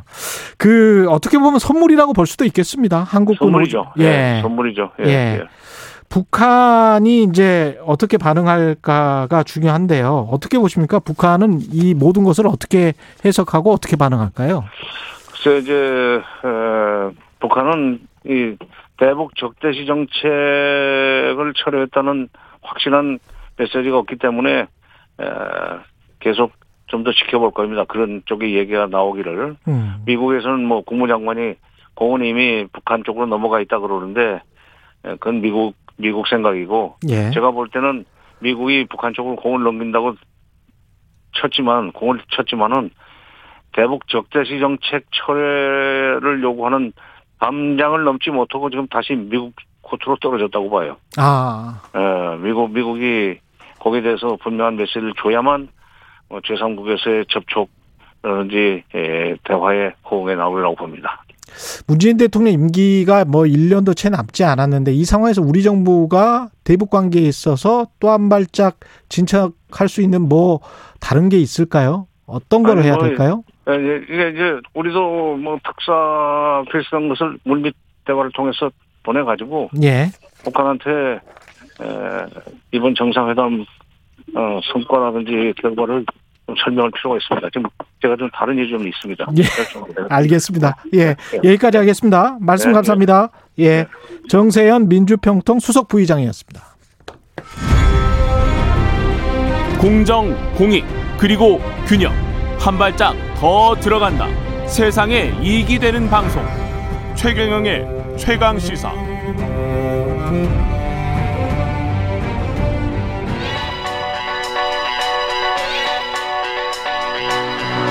최강 시사 김한의 눈. 네, 김한의 눈 시작하겠습니다. 오늘 뭐 시간이 넉넉합니다. 네. 예. 위기의 지방대학 문제. 네. 사실은 저는 이걸 인구 문제, 네. 플러스 학벌 위주의 사회 문제, 네. 학력 인플레이션 네. 이렇게 보고 있습니다. 네. 사실은. 그러니까 뭐 예. 부동산 문제와 함께 한국 사회의 모든 문제가 응축되어 있는 사실 주제라고 할 수 있는데요. 그래요. 사실은. 예. 예. 지금 말씀하신 것처럼 저출산 얘기를 한 지가 저희가 꽤 오래됐습니다. 우리 사회가 예. 10여 년 이상 됐는데 저출산에서 뭐가 문제야? 라는 게 현실적으로 잘 체감이 되지 않는데 이 부분이 지금 직접적으로 타격을 받기 시작한 게 바로 제일 먼저죠. 죄송합니다. 예. 지방대입니다. 교육부는 이제 2024년을 목표로 해서 대학 입학 정원을 16만 명 정도 줄이겠다. 이런 이제 대학 구조 개혁을 2014년부터 추진 중인데 2024년이 무슨 의미가 있냐면 출생아 수가 역대 최저치를 찍었던 때가 2005년입니다. 예. 근데 이 2005년생들이 2024년에 대학에 이제 들어가게 되는 거죠. 아. 네. 2005년 출생아 수가 43만 5,031명인데요. 이때보다 이제 출산율이 낮았던 적은 없는데 예. 그러면 2024년이 되면 그 이전에 있었던 이제 학령 인구와는 완전히 다른 예. 학령 인구를 우리가 맞이하게 된다 이렇게 보시면 되겠습니다. 우리가 수능 보는 사람들 뭐 100만 명 뭐 네. 이렇게 이야기를 했었잖아요. 네. 근데 이제 결국은 이 사람들이 다 수능을 본다고 하더라도 43만 명 이렇게 이야기를 합니다. 그렇죠. 그렇게 되는 거죠. 나중에는 좀 있으면 뭐 30만 명 이렇게 네. 또 될 거 아니에요? 지금 대학의 총 정원이 얼마냐면요. 네. 47만 3,189명이에요. 47만 명. 올해 기준으로요. 네. 근데 이 중에 얼마를 모았냐. 네. 43만 2,603명이 대학에 갑니다. 그러니까 이미 한 91% 수준이에요. 아니 91%나 근데 대학 가는 나라가 있습니까? 전 세계에? 네, 뭐 없죠. 그 자체가 굉장히 한국적인 일이긴 하죠. 예. 이게 진짜 학력 인플레이션이 있어요. 한국 같은 경우에. 예. 이 숫자들을 조금 들여다보면 굉장히 극명하게 드러나는데요. 예. 예를 들어서 4년제 대학의 충원율은 91.4%입니다. 4년 대학이. 네, 대학이. 예. 근데 전문대는 84.4%로 떨어집니다. 그렇군요. 예, 더 급격하게 떨어지고 있다는 거죠. 그러니까 말씀하신 대로 예. 학력 인플레가 작용을 하고 있는 거죠. 왜냐하면 우리 생각에 지금 같은 이제 취업이 어렵고 이럴 때 실용적인 기술을 배울 수 있는 전문직 취업률이 오히려 높아지는 게 예. 상식적이고 합리적으로 보이는데 그렇죠. 한국 사회는 그런 방식으로 작동하지 않고 있다라는 거고. 일단은 무조건 대학을 가야 그렇죠. 직업을 직장을 얻을 수 있다. 뭐 이런 생각이잖아요. 네, 또 그렇고 예. 이렇게 이제 줄어들다 보니까 그러면 내가 4년제를 갈 수 있는데 예. 왜 2년제를 가지라는 생각이 더 강하다는 거죠. 그렇죠. 여전히 학벌 사회의 폐해인데 네. 이게 근데 인구 자체가 뭐 줄어들어 버리니까 이거는 장기적으로 봤을 때도 그렇고 지금 당장도 사실은 정원 축소가 불가피한 거 아닙니까? 그러니까 그래서 지금 지방대들에서 오래전부터 나왔던 말들에서 이제 지방대 위기를 상징하는 말 가운데 하나가 벚꽃 예. 피는 순으로 문을 닫을 거라는 거예요. 학교들이. 벚꽃 피는 순으로? 네, 남쪽부터 문을 닫을 거라는 거죠. 남쪽부터? 왜 근데 남쪽부터야? 서울에서 멀기 때문이죠. 서울에서 멀기 때문에. 네. 그러니까 이걸 극명하게 예. 단적으로 보여주는 수치가 뭐냐면 예. 서울 지역 대학의 충원율은 99.5%입니다. 예. 그러니까 입학 정원의 99.5%가 일단 입학을 한다라는 거예요. 뭐 재학생 예. 포함해서. 근데 경남 지역, 우리가 이제 부산, 울산, 경남이 서울을 제외하면 제일 큰 인구 밀집 지역인데 이 부울경역으로 대표되는 경남 지역의 대학 입학 그 충원율이 85%밖에 되지 않습니다. 아, 그렇군요. 네, 그래서 예. 저희가 이제 이름을 대면 알만한 부산에 있는 한 사립대학교 교수를 제가 취재 과정에서 어떤 얘기를 들은 적이 있냐면 자기는 그냥 그 학생들 모아오는 마케터에 지나지 않는다. 그게 되지 않으면 애들 가르치고 이런 게 의미가 없다. 아니 그런 교수분들 하소에 많이 들었어요. 사실은 네, 그렇죠. 지방 사립대 특히. 네, 특히 사립대들 경우에. 그래서 뭐 교수들의 연간 일정이 뭐 연구, 교육 이런 걸로 짜여지는 게 아니라 예. 그 입학 설명회를 해서 이제 특강을 가고 뭐 이렇게 해서 우리 학교에 와줘라. 원서를 우리 학교에 써라. 이런 걸로 이제 지금 채워지는 게 현실인데 예. 그러니까 이 현실이 벌써 이제 수년 됐습니다. 예. 이런 상황에서 결과적으로 놓고 보면 이게 지방대 위기에도 현실론이 있고 이상론이 있는데 현실적으로 보면 입학 말씀하신 것처럼 왜 이렇게 많은 사람들이 대학에 가야 하는가. 첫 번째 문제의식에 놓고 보면 결국 입학 정원의 구조 조정은 좀 불가피한 문제가 이제 되지 않았나라는 생각도 듭니다. 그리고 지역 균형 발전이라는 측면에서도 이게 다 진짜 중첩된 문제라서 어떻게 보면 지역의 국립대학들 있지 않습니까? 네.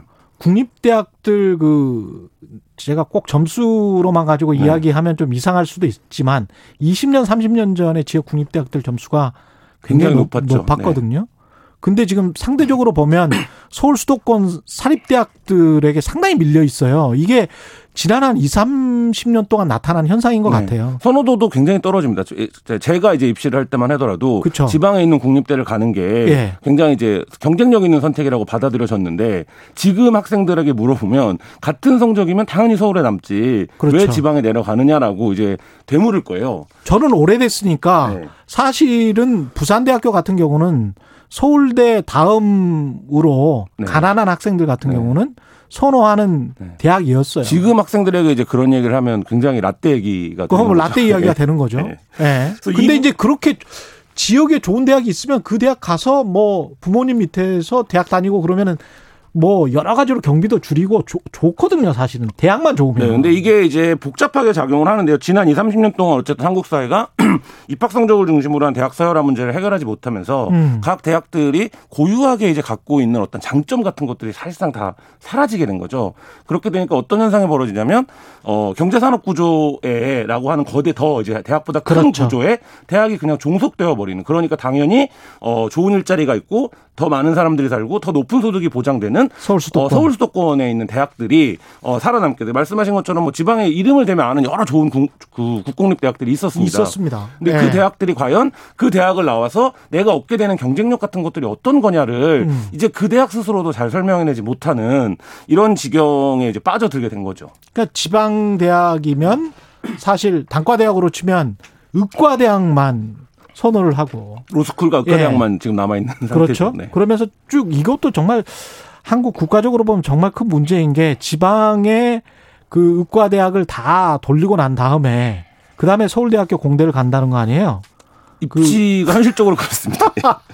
이거는 굉장히 큰 문제죠. 근데 이게 되면. 그래서 지방대에서 어떤 문제가 벌어지냐면, 그래서 그게 뭐 인구, 뭐 모든 분야에 예. 공급과 수요 논리가 있는 건데 너무 당연하게 어쩔 수 없는 거 아니냐고 얘기를 하는데 예. 이게 어떤 방식으로 폐해를 끼치냐면 이 이제 정원 축소 논리가 인기 없는 순수 학문부터 도태를 시키기 시작합니다. 당연히 그렇죠. 없겠죠? 그러니까 예. 융합이라는 이름을 내세워서 난생 처음 듣는 학과들이 지방대에 굉장히 많습니다. 근데 참 이게 문제네요. 이거는. 네. 예. 그래서 그 지방대는 학생 수가 들어들면 당장 이제 재정난에 허덕일 수밖에 없기 때문에 예. 정부 예산을 받아와야 돼요. 정부 예산을 받아오려면 지금 정부 예산은 입학 정원에 연동되어 있습니다. 그렇기 때문에 당연히 어떤 방식으로든 애들을 끌어올 수밖에 없는데 야 철학과에 입학하는 것보다 뭔가 그거를 세련된 이름으로 바꿔서 입학을 시키는 게 예. 좋지 않겠냐라는 예. 얄팍한 수가 작동을 하는 거고 실제 이게 저희가 이렇게 말로 얘기하면 어떻게 학교가 그럴 수 있어라고 하지만 학교가 그래요. 네, 학교가 그렇습니다. 지금. 예. 네. 그래서 이 대학이 정부 재정 지원을 받아야 되고 그러려면 아이들을 데려와야 되고 이 과정에서 아주 얄팍한 생존의 기술로만 지금 이제 그 존재하는 이런 그렇죠. 상황이 굉장히 좀 악순환이 반복되고 있는 이런 상황입니다. 이거 뭐 어떻게 해야 될까요? 지방 대학들 같은 경우는 서울권은 따로 이렇게 평가해서 너희들끼리 따로 감축하고 지방 대학은 지방 대학들끼리 또 순위를 매겨서 따로 감축하면 지금 현재 상황에서는 그게 훨씬 더 공정하다 네. 이렇게 이야기를 할 것이고 서울 수도권은 그게 말이 되냐? 그렇죠. 예, 예 전체 순위로 정원을 감축하든지 그래야지 뭐 이렇게 이야기를 할 것이고 교육부도 예. 이제 5개 권역에 따라서 다른 이제 그 유지충원율을 적용을 하고 있긴 한데 어쨌든 예. 어떤 방식으로 적용을 하더라도 현실적으로 지방대에 대한 선호가 없는 상태이기 때문에 이 유지충원율이 서울 수도권과 지방의 이해관계가 다를 수밖에 없고 예. 그러면 결국엔 대학 교육의 본질로 돌아가는 거 말고는 이 문제를 해결할 수 있는 방법이 없는데 예. 문제는 이제 한국 사회가 교육의 본질로 돌아가 본 적이 한 번도 없다라는 거죠. 그 대학 교육의 본질은 뭐냐? 예. 결국엔 이제 더 진보된 지식과 기술을 생산하는 연구기관이 되는 거잖아요. 그렇죠. 근데 이제 그러면 이러한 형태로 우리가 생각해봐도 우리보다 앞서 있는 나라라고 하는 뭐 미국이나 유럽권에 있는 나라들도 지방에 있는 대학교에 수도에 있는 대학교만큼 뭐 정원이 몰린다거나 이런 걸 상상하기는 좀 어렵잖아요. 그렇죠. 그러니까 그거는 뭐 어쩔 수 없는 건데 예. 그렇다라면 이 지방 대학교들의 기능을 뭔가 특화시키거나 아니면 서울 수도권 대학에 갖지 않고 있는 연구 기능이라든지 이런 것과 예를 들면 한국으로 치면 대표적인 게 지금 이제 포항공대 같은 그렇죠, 형태가 그렇죠. 예. 그런 형태의 교육으로 자리를 잡고 있고 포항공대 카이스트 네, 뭐 카이스트 뭐 예. 이런 데들죠. 그리고 뭐 최근 들어서는 이제 언론 분야에서는 뭐 세명대라든지 이런 데들이 세명대 저널리즘 스쿨 굉장히 기능적으로 예. 특화된 학교로 그렇죠. 이제 그래서 서울에서 예. 오히려 지방으로 내려가는 예. 이런 학교가 되고 있거든요. 근데 엄청난 또 지원이 있어요. 그렇죠. 재단의 지원이 엄청납니다. 그러니까 거기서. 그게 예. 국가 정책 차원에서 각 지방 대학들의 그런 기능과 역할을 분산해야 된다라는 예. 전체적인 큰 그림이 있어야 되는 거죠. 그런 형태로 접근해야 하는데 지금처럼 말씀하신 것처럼 지방대 의대, 로스쿨 이런 중심, 그러니까 서울 수도권에 편제될 수밖에 없는 형태의 기능을 주는 것으로는 사실 이 문제를 악순환을 근본적으로 끊기가 좀 어렵다. 뭔가 자체적으로 해보고 있는 거는 혹시 없습니까? 지금 이제 지방대들이 하고 있는 건 이른바 이제 공유대학 모델이에요. 예. 그래서 각 이제 지방대학들이 대학 간 장벽을 허물어서 뭐 수업이라든지 인적교류를 같이 한다든지 예. 뭐 공동학위를 낸다든지 공동교육을 낸다든지 이래서 이제 좀 질적으로 높여가는 방식을 그렇죠. 취하고 있는데 예. 근데 이런 부분들도 국가가 좀 적극적으로 예를 들면 뭐 국립대 예. 네트워크 이런 얘기도 이제 오랫동안 해왔는데 국립대 네트워크. 예. 예. 그러니까 사실 이런 부분들에서 결국 지방대에 입학 정원으로 재정을 연동시키는 방식이 아니라 그렇죠. 실제로 지방대를 살릴 수 있는 방법이 뭔지에 대한 국가적 좀 정책적 대전환이 있지 않으면 인구 절벽 시대에 이 위기를 해결하기가 어렵다 이런 생각이 듭니다. 지방국립대에서 서울대 교수의 강의를 들을 수 있는 그렇죠. 그런 김한의 눈이었습니다. 고맙습니다. 감사합니다. KBS 라디오 최근의 최강시사 2부는 여기까지입니다.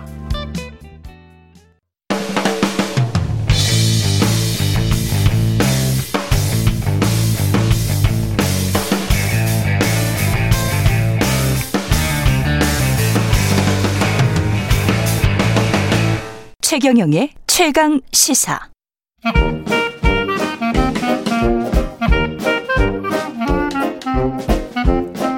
네, 최경영의 최강 시사 경제합시다. 월요일은 명쾌한 경제 이야기 해보고 있습니다. 오늘은 이번 한미 정상회담 성과를 경제적 측면에서 분석해보는 시간인데요.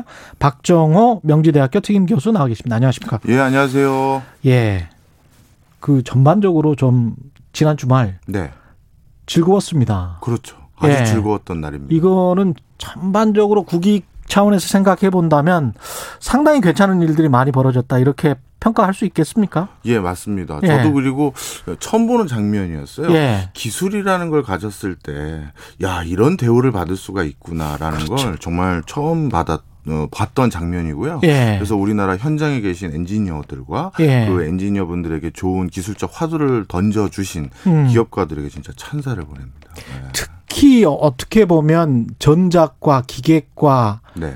물론 방금 전에 뭐 서울대 이야기도 하긴 했습니다마는 그쪽으로 집중적으로 사실 많이 갔거든요. 80년대. 맞습니다. 예. 제가 봤던 재미있는 연구 결과 중에 하나가 기억에 예. 남는데요. 우리나라가 향후 어떤 분야가 발전할 것인지를 점쳐보는 제일 유의미한 설명력 높은 변수 중에 하나가 예. 수능 성적 높은 애들이 어느 학과를 가느냐와 그렇죠. 관계가 있다고 하더라고요. 예. 그러니까 뭐 성과가 날만 했었죠. 미국 같은 경우는 어디를 많이 갔냐면 금융 쪽과 그다음에 로 쪽 이 법률 분야를 많이 갔어요. 이 머리 좋은 하버드 출신들이. 네, 네. 그리고 우리는 이제 과거 70년대는 기계를 많이 갔고 80년대에는 전기전자를 많이 갔거든요. 머리 좋은 사람들이. 저희 사촌 형들 네. 때를 한번 생각을 해보면 그때는 더 순수했던 것 같아요. 어떤 네. 거냐면 전국 수석이 어디 갔는지 기억나세요? 서울대 물리학과를 갔습니다. 그랬어요. 지금 부모님이 서울대 네. 물리학과 간다면 너 뭐 정신 나가느냐 하면서 의대를 가야지 이게 통상적인데 이게 굉장히 중요합니다. 아까 그 대학 문제와 더불어서 네. 예. 그때는 진짜 그 열정이라고 해야 될까? 나 그렇죠. 물리학을 하겠다. 순수 학문을. 이게 예. 진짜 다시 그 날이 올까요? 하나씩 따져보죠. 지금 이제 바이오 백신 관련해서는 어떻게 보십니까? 예, 사실 지금 우리나라가 백신이 여기까지 그래도 제조와 결부돼서 여기까지 온 것도 진짜 묻지마 투자에 가까울 정도로 지난 20년간 정부가 의학 분야에 지속적인 R&D 자금을 쏟아부었기 때문이에요. 예. 물론 그 과정에서 많은 전문가분들 중에서는 중간에 도덕적 회의도 있었었고 왜냐하면 의료 분야는 성과가 나오는데 뭐 15년 가까이 걸리니까 예. 그리고 같은 의사라 하더라도 다른 사람의 분야를 진단할 수 있는 그게 다 달라요. 맞아요. 예. 그러다 보니까 어떤 정도로 진단하는지 다른 분야 사람이 알 수가 없어요. 평가를 못해요. 이 사실은 mRNA 백신 같은 경우도 여성 의학자가 발견을 했는데 네. 스탠포드에서 딸을 당했대요. 한 10년 동안. 그 정도로 말도 안 되는 기술이다라고 미국 내에서도 이야기를 했던 거죠. 맞습니다. 예. 그래서 사실 그 국책 자금도 묻지마에 가까울 정도로 이런 여러 가지 자본과 부작용도 있었지만 예. 분명히 그 뒤에서 후미진 곳에서 연구한 사람들이 있거든요. 그리고 기업체들도 역시 지속적인 투자를 끊임없이 했기 때문에 여기까지 온 거고요. 이번에 그 우리 한미 간의 경제 동맹 중에서 백신을 제조하거나 연구 MOU를 체결한 것을 바탕으로 예. 이 좋은 화두를 잡아가지고 한 번 더 도약할 수 있는 기회가 될 수 있는 터전이 되지 않았을까 이렇게 생각을 하고 있습니다. 어떻게 보시면 기술 이전을 뭐 확약받지는 못했으니까. 네. 근데 무균 포장 뭐 이것도 상당한 기술이긴 한데. 네. 이게 어떻게 될까요 앞으로? 예, 사실 이거는 예. 뭐 많은 분들이 일각에서는 또 이렇게 보시기도 해요. 예. 뭐 MOU는 법적 구속력 없는 거 아니냐 이렇게 생각하시는데 그렇죠. 예. 이게 그게 그렇게 쉽게 생각하시면 안 돼요. 이렇게 생각하시면 좋겠습니다. 예를 들어서 우리도 그쪽에게 뭐를 언제 어떻게 무엇을 받아올 것인지를 확약을 받으려면 반대로 우리가 줄 것도 확약을 해줘야 돼요. 그럼요.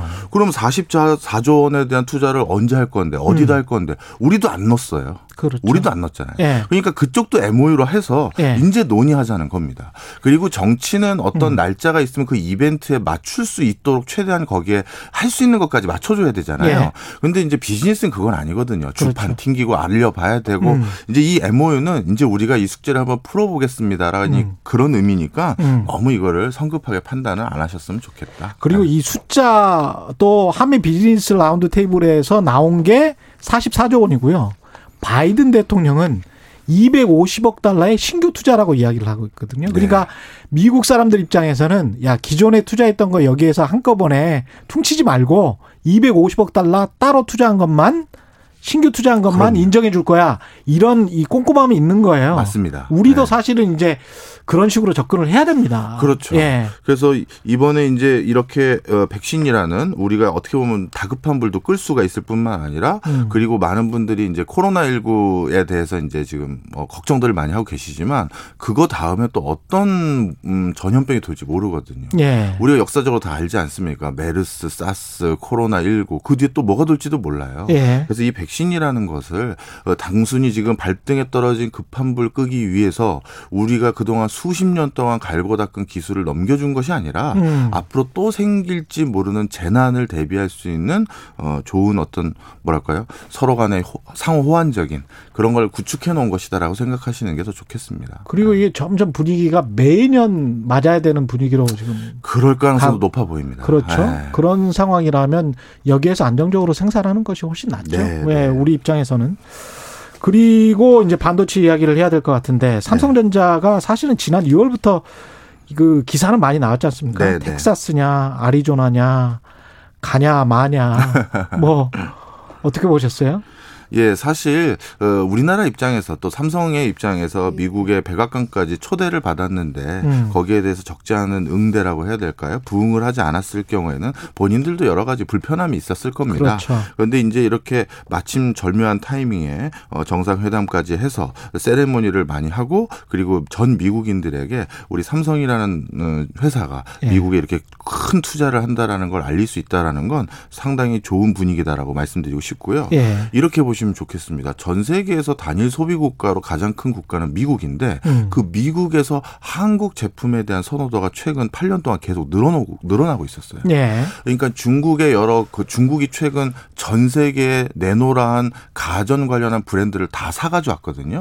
제가 지금 열거하고 있는 모든 회사의 브랜드가 지금은 중국이 됐거든요. 가전 분야에서는. 그렇죠. 도시바, 샤프, 모토로라, GE 어플리케이션 이 모든 것들이 이게 전부 중국 기업 지금 중국 기업이 됐어요.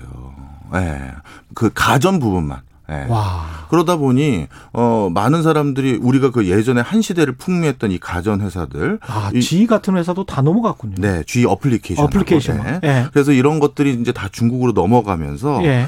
중국은 이제 무기를 장착했죠. 네. 중국은 저가의 브랜드 가치도 없는 거가 아니라 우리가 이 브랜드를 사왔으니 이제 수출하자. 있네. 예, 그렇죠. 예. 그런 과정에서 이제 처절하게 미국이나 유럽 시장에서 싸워야 될 상황이었는데 그래도 지속적으로 향후에도 삼성이랑 브랜드를 다시 한번 각인시킬 수 있는 좋은 기회였고요. 네. 저는 그렇게 생각합니다. 우리 기업들 입장에서는 사실은 이거 중국에서 매뉴팩처된 거야, 제조된 거야 라고 하는 게 삼성과 LG 입장에서는 또 굉장히 유리하죠. 네, 그렇죠. 예, 해외에서 팔기는. 네, 맞습니다. 예, 그런 측면이 있을 것 같고 그 바이든 대통령이 이렇게 4명 정도를 이렇게 세웠잖아요. 네. 삼성, 현대차, LG, SK 네. 이런 장면도 상당히 좀 특이하게 봤습니다. 맞습니다. 네. 역대 기업이나 산업 부분에서 이런 대접하고 이런 나름대로 교섭력을 가졌던 적이 저는 역사적으로 딱 한 번만 꼽아요. 네. 언제냐 하면 어떻게 보면 그 나라가 또 이것 때문에 역사가 바뀐 건데 사우디 아람코입니다. 네. 아람코? 예. 예. 1976년에 키신저라는 어떻게 보면 외교의 왕이죠. 그 외교의 왕이죠. 예. 그 외교의 왕이 그 오일 쇼크로 인한 전 세계적인 분란 그리고 미국의 원활한 석유 수급을 위해서 그 당시 미국도 물론 석유를 생산하는 나라지만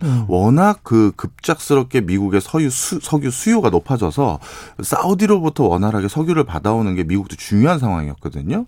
근데 그 당시 사우디는 오펙이라는 걸 결성하고 오일 쇼크를 벌써 한번 일으켰고 예. 지속적으로 이제 석유에 대한 교섭력을 가지고 있었는데 바로 이 과정에서 어떤 거를 사우디가 얻어왔냐 하면 원래 아람코는 지금은 사우디의 국영 석유회사지만 예. 예전엔 사우디 게 아니었어요. 다 미국의 정유회사 소유였습니다. 엑손모빌, 예. 스탠다드 오일, 뭐 텍사콘 이런 예. 데가 다 아람코의 지분을 가지고 있었지 예. 사우디는 얼마 없었어요. 그런데 석유라는 어떤 그 에너지원을 무기 삼아서 그 지분을 다시 돌려받은 거예요. 76년에. 예. 물론 미국한테 준 것도 있습니다. 앞으로 석유는 달러로 결제해 줄게. 찍어서 주든 뭘 하든 그렇게 해. 이렇게 해서 받고 주고 한 거거든요. 그랬네요. 예, 그런데 그 당시 그 딜 예. 때문에 어떻게 됐느냐. 지금 아람코 아시잖아요. 그렇죠. 전 세계에서 시가총액 뭐 가장 1, 2, 3등 안에 계속 들고 이익은 애플 다음으로 작년에 많이 냈던 회사가 예. 아람코입니다. 그래서 사우디는 그 아람코의 기반으로 자신들의 미래를 다시 개척할 수 있는 힘을 얻었거든요. 자, 그런데 지금 21세기에 예. 산유국 대접을 받을 수 있는 나라는 반도체와 배터리를 만드는 나라들이죠. 이야. 반도체와 배터리가 산유국 대접을 받을 수 있다. 왜냐하면 이제는 우리가 원컨 원하지 않건 이제 지구 환경 뭐 이런 것들로 인해서 신재생 에너지로 가게 돼 있단 말이에요. 네. 그럼 태양광이나 풍력 등으로 반영구적으로 이론상 반영구적으로 에너지 원천은 얻을 수 있어요. 네. 그런데 그 원천을 바탕으로 산업재나 여러 가지를 가동하기 위해선 두 가지가 필요하죠. 배터리가 필요하고 그 배터리를 제어할 수 있는 반도체가 필요합니다. 근데 우리가 제일 잘 만들어. 그렇죠. 그러다 보니까 미국이란 나라는 많은 분들이 석유는 지하에 있기 때문에 발견이라고 생각하기 쉽지만 발명입니다. 예. 그리고 그 석유를 발명한 나라가 미국이에요. 예. 1859년에 필라델피아에서 발명한 거거든요. 그 뒤로 미국이 지금까지 승승장구해 오는데 에너지 패권을 한 번도 놓친 적이 없어요. 예. 그런데 드디어 그 석유가 필요 없어졌고 중동에 대해서 슬슬 군대도 빼고 신경도 안 쓰고 빼고 있잖아요. 예. 그러면 이제 또 다른 에너지 패권에서 본인들이 이 권한을 행사하려면 그걸 완전체를 만들기 위한 협력체계, 한국과의 관계 설정이 무엇보다 중요한 거죠. 굉장히 중요하네요. 탄소 제로 사회로 세계를 움직이게 하면서 에너지 패권을 계속 가져가게 하기 위해서라도 반도체가 굉장히 중요하게 되겠습니다. 그렇습니다. 특히 그 과정에서 예. 반도체와 배터리를 만드는 국가들이 아주 공교롭게 예. 중국과 국경이 근처에 있어요. 그러네. 대만, 한국, 예. 일본 이렇게. 그러다 보니 혹시나 지정학적인 리스크라든가 미중 갈등이 첨예하게 올라간다면 혹시나 예. 그러면 예전에 우리 2차 세계대전 때도 석유 보급로를 끊어서 미국이 전쟁의 승기를 잡았던 것처럼 중동에서 독일로 가는 예. 그런 것처럼 만약에 배터리랑 반도체 수급을 원활하게 못 받는다. 지금도 사실 미국에서 경제가 반도체 없어가지고 곤욕을 치르고 있지 않습니까? 그렇죠. 바로 그런 과정에서 일부 공장 라인만이라도 미국에 놓고자 하는 절박함이 있었죠. 바로 그 절박함에 우리가 화답을 했고 예. 그래서 둘이 이제 아이디어 장꾀를 낸 거죠. 전 세계가 백신을 독차지하고 있다시피 하는 미국에 대해서 원망도 하고 있는 그렇죠. 찰나에 한국만 줄 수는 없는 상황에 미국도. 맞습니다. 네. 네. 그런 상황에서 한국을 줄 수 있는 방법이 뭘까. 그래서 기술 관련해서 더 많이 생산해서 글로벌 허브 역할을 하겠다. 백신에. 맞습니다. 맞습니다. 그거 하나. 예. 그다음 두 번째 미군과 얼굴을 맞대고 있는 한국군은 줘야 된다. 이런 아이디어. 이거는 예. 미국도 정말 장고한 거다. 이렇게 판단합니다. 뭔가 짜낸 것 같아요. 예. 짜낸 거죠. 예. 그러면서 서로 윈윈하는 아주 좋은 계기가 된 것 같고. 요거까지만 말씀드리면 예. 우리 한미 정상회담 바로 직전에 예. 미일 정상회담이 있었단 있었죠. 말이죠. 스가 지금 예, 스가도 절박해서 간 거거든요. 백신이. 그렇죠. 올림픽 전에 뭐래도 네. 확보했다고 세레모니를 하고 싶었던 거예요. 네. 지지율도 자꾸 떨어지고. 그래서 가기 전부터 화이자의 대표라고 하시는 분을 만나고 싶었는데 결국 성사가 안 됐어요. 그래서 결국 가서 전화 통화하고 끝났거든요. 아. 예, 그거와 지금 상황 비교를 하시면 예. 이거에 대해서 나름 인정할 건 인정해야 된다. 예. 이렇게 말씀드리고 싶습니다. 사실은 저는 또 재밌게 본 게 미사일 사거리 제한 폐지가 된 게 우리 우주 항공 산업도 그렇고 앞으로 현대차 같은 경우도 상당히 도움받을 것 같은데요. 이거. 맞습니다. 예. 산업적으로 사실 우리가 뭐 남을 공격하는 그런 민족은 아니잖아요. 예. 예. 그래서 우리는 산업적으로 필요한 것인데 예. 미국 입장에서도 이걸 풀어줘야 될 이유가 두 가지인데 이번 이런 이 세레모니에 결부된 것도 있고요. 예. 하나는 이제 미국이 중국을 압박하기 위한 경제적 비용을 줄이기 위해서 미사일 망이라는 단어를 많이 써요. 그러니까 본인만 미사일 개발하는 게 아니라 우방 국가들도 같이 중장거리 미사일 개발해서 그걸 같이 이제 운용하는 미사일 네트워크. 네, 네트워크 망이라고 쓰거든요. 그러니까 어차피 이번 기회에 미국도 보기 좋게 예. 같이 풀어줄 타이밍으로 잘 잡은 것 같습니다. 중국은 어떻게 반응할까요? 이제 빨리 이제 우리가 중국을 찾아가서 또 예. 장사를 계속할 수 있게끔 그렇죠. 또 누가 달려가야죠. 예, 우리 입장에서는 여러 가지 또 이야기를 근데 중국이 그렇게 세게 반응할 그런 내용은 없죠. 이게 미국이 또 배려한 것 같습니다. 예. 미일 정상회담은 중국이 싫어한 거는 다 들어갔었어요. 예. 그런데 우리는 일단 빼준 것 같습니다. 그래서 중국도 지금은 일단 뭐 특별한 반응, 아주 심한 반응은 없다. 예. 오늘 당장 이제 뭐 한 15분 뒤에 주식시장이 열리는데 뭐 특히 이제 직접 그 계약을 해버린 삼성바이오로직스 같은 경우도 네. 주식시장에서는 초미의 관심사일 거고 네, 네. 그 투자를 20조 원 정도 결정한 삼성전자에 관한 평가를 시장이 어떻게 할지도 관심사인데 어떻게 보십니까? 뭐 시장에는 뭐 오늘 뭐 그 등락은 좀 있을 수 있는데요. 예. 뭐 사실 저도 투자하는 사람으로서 이런 것들은 확실히 도장 찍기 전까지는 잘 안 움직이는데 예. 워낙 뭐 세레모니가 좋아서 반응은 꽤 있을 것 같습니다. 반응은 꽤 있을 것이다. 예. 나머지 그 주식시장 그리고 한국 경제 이번 계기로 좀 뭐 어떤 변수는 눈여겨봐야 될까요? 아, 사실 정말 조금 아쉬웠던 건 예. 뭐 이건 누구의 잘못이 아니라 우리가 지금 백신이라는 이 다급한 불을 꺼야 될 상황이 아니었다면 예. 정말 우리가 두둑한 이제 어떻게 보면 교섭력을 활용할 수 있는 기술을 확보한 거잖아요. 예. 그래서 이거를 조금 더 좋은 거와 맞바꿨으면 더 어떨까 하는 아쉬움은 있는데 어떤 게 예를 들어서 여기다 더 집어넣어야죠. 백신이 예. 아니라 뭐 예. 그동안 우리가 원했던 많은 것들 뭐 남북 문제 해결에 대해서도 조금 더 우리가 주도권을 가져오고 그밖에 뭐 산업 부분이나 기술이라든가 이런 게 우리가 수건하는 것들이 있거든요. 예. 그런 것들을 더 늘 수도 있었는데 지금 아직까지 이제 전통 산업 부분이나 소상공인 분들은 여전히 어려운 것이 사실이거든요. 그렇죠. 그래서 아마 이번 뭐 저는 특별히 뭐 문제는 삼지 않습니다. 알겠습니다. 네. 좋았습니다. 예, 지금까지 최경영의 최강시사 경제합시다 박정호 명지대학교 특임교수와 함께했습니다. 감사합니다. 감사합니다. 예, KBS 라디오 최경영의 최강시사 듣고 계신 지금 시각은 8시 47분으로 향하고 있습니다. 최경영의 최강시사는 여러분과 함께합니다. 짧은 문자 50원, 긴 문자 100원이 드는 샵 9730. 어플 콩과 유튜브는 무료로 참여하실 수 있습니다. 네, 전동 킥보드 이야기를 좀 하겠는데요. 전동 킥보드 탈 때 헬멧을 쓰고 타는 뭐 친구들이 별로 없는 것 같은데 헬멧을 반드시 쓰고 면허증도 있어야 한답니다. 어떤 일정 속도 이상의 전동 킥보드는 이 킥보드 사고가 급증하면서 최근에 도로교통법이 강화 시행됐는데요.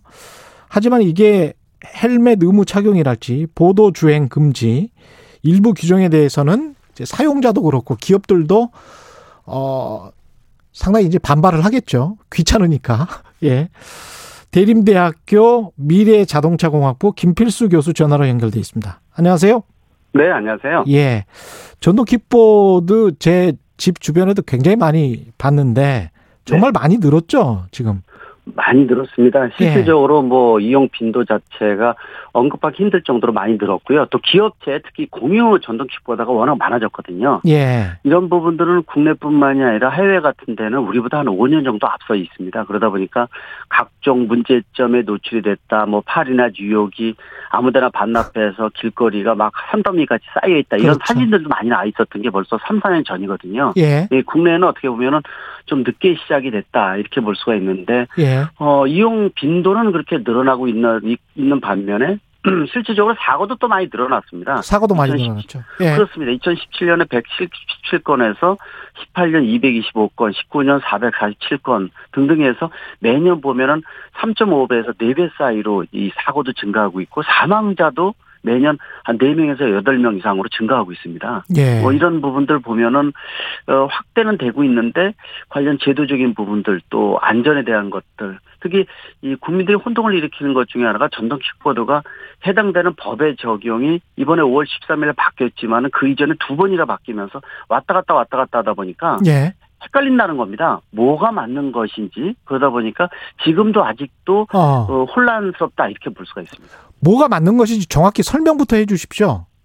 법 내용. 지금 전동 킥보드가 5월 13일부터 바뀐 것은 이 전동 킥보드를 원동기 장치 자전거로 편입을 시켰는데요. 예. 이게 작년 이맘때도 원동기 장치 자전거였습니다. 근데 사회적으로 여러 가지 문제가 일어나다 보니까 작년 12월에 일반 자전거로 편입을 시켰어요. 예. 근데 자전거로 편입시키면은 아마 조건 아시겠지만 13세 이상 즉 중학교 1학년이 헬멧 안 쓰고 차도를 달리는 모습이 연출이 되면서 사회적으로 난리가 났었거든요. 그렇죠. 그래서 그 부분의 안전을 보장하기 위해서 다시 13일 날 바뀐 것이 원동기 장치 자전거다 이렇게 보시면 되니까요. 예. 즉 원동기 장치 자전거는 아까 처음에 말씀하셨다시피 이 16세 이상의 원동기 장치 자전거 면허 이상을 취득을 해야 되고요. 또 헬멧 착용 의무화시켜야 되고 예. 또 이 자전거 전용 도로 또는 차도로만 달려야 되고 있고 예. 또 안전 기준이 좀 강화가 됐죠. 여러 가지 문제가 부각되다 보니까 2명 이상이 탑승하면 안 되고요. 또 주변에 보면 예. 친구들하고 2명 탑승하는 거 간혹 보이지 않습니까? 그런 친구들 많죠. 예. 네, 이것도 이제 벌칙 조항이고 음주운전 안 되고 야간에 등화 장치가 들어와 있어야 되고요. 예. 또 역시 그 다른 것들도 많이 강화되면서 실질적으로 운전을 할 때 특히 이제 가장 많이 강화된 게 무작정 헬멧 쓰지 않아도 이 벌금 조항이다 이렇게 볼 수가 있으니까 크게 변한 것은 헬멧을 써야 된다. 그리고 헬멧을 꼭 써야 된다. 예. 네, 자전거 전용도로만 달려야 된다. 그리고 다른 벌칙 조항도 좀 강화됐다. 이게 큰 차이점이라고 볼 수가 있고요. 역시 16세 이상이면은 고등학교 1학년 이상 정도거든요. 원더기 장치 자전거 면허를 취득해야 된다. 이렇게 볼 수가 있습니다. 운전자 입장에서도 그렇고 고라니처럼 뭐 튀어나온다고 해서 킹라니 뭐 이렇게도 네. 부르는데 이게 헬멧까지 안 쓰면 본인도 크게 사고를 당할 수가 있는데 또 헬멧을 쓰기를 귀찮아하기도 합니다. 사람들이. 이게 이제 근본적인 문제점이 해결된 게 아니라요. 예. 그대로 문제는 남아있는 게 문제라고 보고 있습니다. 말씀하신 대로 전동 킥보드 자체는 이동수단 중에서 가장 위험합니다. 바퀴 구경이 짙기 때문에 속도가 빠르면 턱 같은 데 부닥치면 치명상을 입을 수가 있고요. 예. 또 서서 움직이다 보니까 무게중심이 높아서 좌우로 꺾는 각도도 크고 이 부닥치거나 문제가 일어날 가능성이 크기 때문에 가장 중요한 것은 속도를 낮추게끔 강제적으로 속도 제한 장치를 달아야 되는데 예. 지금 과속으로 내는 경우도 있지만은 시속 25km 미만으로 돼 있는데 이 속도가 너무 빠르다는 겁니다. 즉 이 한국만의 특화된 것들이 지금 필요하다 이렇게 보고 있어서 속도를 높여서 헬멧을 쓰게 만드는 게 좋느냐, 속도를 아예 낮춰서 헬멧을 안 쓰게 만드는 게 좋느냐, 후자가 역시 좋다고 볼 수가 있거든요. 후자가 속도를 낮추는 게. 네. 맞습니다. 속도를 15km, 20km 미만을 낮추게 되면 혹시 접촉사고가 생겨도 부상의 확률을 피해자 가해자를 최소한으로 시킬 수가 있고요. 예. 또 헬멧이라는 것 자체가 아시겠지만 몇 년 전에 자전거에 이거를 헬멧을 의무화시켰다가 지금 유효한부화가 돼 있는 상태가 그렇죠. 헬멧 쓰게 되면 더워지는데 위상상의 문제도 있고 머리에 맞지도 않지만 예. 또 일부 이 공유 자전거 업체에서 준비를 했었는데 다 분실되고 깨지고요. 맞아요. 지금 그랬어요. 아시겠지만은 예. 이게 의미가 없거든요. 예. 그래서 다른 국가, 이 OECD 국가 중에서는 전동 킥보드를 쓸 때 속도를 낮추고 헬멧을 안 쓰는 국가가 많고요. 또 일본 같은 데는 속도만 낮추게 되면 인도 위에 정식으로 올라올 수가 있습니다. 근데 그러네요. 네, 국내에서는 사실 규제만 하고 있고 그렇다고 전동 킥보드 또 보드 위에 자전거나 오토바이 같은 거 못 올라오게 돼 있거든요. 예. 근데 아마 주변에 보시면 전동 킥보드뿐만 아니라 많이 다 올라오고 있는데 단속되는 거 한 건도 보지 못하셨을 겁니다. 이게 탁사 행정이거든요. 맞아요, 맞아요. 예. 그리고 가장 중요한 것은 전동 킥보드를 원동기 장치 자전거라는 예전의 법에다가 우그려 놓다 보니까 몸에 맞지 않는 겁니다. 전동 킥보드를 새로운 모빌리티이기 때문에 여기에 맞는 새로운 옷이 필요하기 때문에 새로운 제도나 법적인 규제를 즉 PM 총괄 관리법 같은 게 필요하다는 거죠. 예. 전동 킥보드가 한 가지만 있는 게 아니라 이 무릎 사이에 끼고 손잡이가 없는 전동 휠이라는 것도 있잖아요. 그렇죠, 그렇죠. 이런 모델들은 전동 킥보드보다 훨씬 더 위험합니다. 그런데 예. 이런 것들을 우려놓고 지금 모두 100% 전동 휠 같은 거 다 보드로 올라오는 이유는 죽기 싫어서 올라오는 겁니다. 그렇죠. 아마 파도를 예. 전동 킥보드 달리는 거 보면 본인도 죽을 것 같다는 생각도 들지만은 옆에 차량을 운전하는 사람도 아슬아슬해요. 예, 아슬아슬해요. 예. 네, 그러다 보니까 보도로 다 올라오는데 보도로 올라왔을 때 어떻게 할 것이냐 무작정 금지만 해서 이 단속도 하지 않으면서 이런 걸 어떻게 보면은 해외의 여러 사례를 벤치마킹해서 한국형 모델이 필요하거든요. 한 예를 들어서 말씀드리면은 우리가 자동차 운전할 때 비보호 좌회전하다가 사고 나면은 비보호 좌회전하는 차량이 거의 100% 책임이거든요. 예. 숙제 속도를 15km, 20km 미만으로 낮추고요. 헬멧 착용 안 해서 완전히 저속으로 만들고 인도 위에 올라왔을 때 비보호 좌회전식으로 보행자한테 100% 본인이 책임을 느끼게끔 만들게 만든다는 거죠. 그리고 전용 보험 같은 것들도 손보협회가 만들어서 좀 더 가해자 피해자가 없이 피해를 최소한으로 맞추는 출구 전략이 좀 필요하다고 볼 수가 있는데 그런 부분들은 해외에서 얼마든지 한국형 모델로 만들 수 있는 아까 4, 5년 정도 앞서 있다고 말씀드렸잖아요. 사용하는 거. 예. 예. 이제 이런 부분들이 전향적으로 나와야 되는데 아직도 좀 예전의 법에다가 우그려놓고 또 단속한다. 뭐 이렇게 위험만 하고 있고 실제로 단속되지도 않고 헬멧이라는 것은 굉장히 어떻게 보면은 탁생증이라고 볼 수가 있는데요. 예. 전동 킥보드의 특성이 뭐냐면은 아무 데서 빌리고 아무 데서 반납하는 겁니다. 그렇죠, 그렇죠. 잠깐 이용하는 특성이 있기 때문에 예. 그 부분에 근본적인 문제를 해치게 된다면은 이거 미래 우리 공유 모델이라는 것들은 보장할 수가 없어서 미래를 보장하면서 보행자의 피해를 최소화시키는 안전을 도모하는 이런 두 마리 토끼를 잡는 전략이 앞으로 필요하지 않나 이렇게 말씀드릴 수가 있죠. 그러면 킥보드 생산업체 같은 곳에서 가령 말씀하신 것처럼 속도를 15km 이하로 뭐 락을 걸어놓거나 그렇게 할 수도 있겠네요. 만약에 생산 모델이. 맞습니다. 지금 공유업체들이 요구하는 게 그겁니다. 제발 헬멧 안 쓰게 해달라. 속도를 아예 늦춰서 속도 제한을 할 테니까 그렇죠. 헬멧을 안 쓰게 해달라. 헬멧 쓰게 되면 벌려 공유라는 모델을 상실되는 거기 때문에 아까 자전거도 그렇게 돼서 지금 유한화돼 있지 않습니까? 예를 들어 선진국에서 라이더들 빼놓고 자전거를 헬멧 쓰지 않아도요.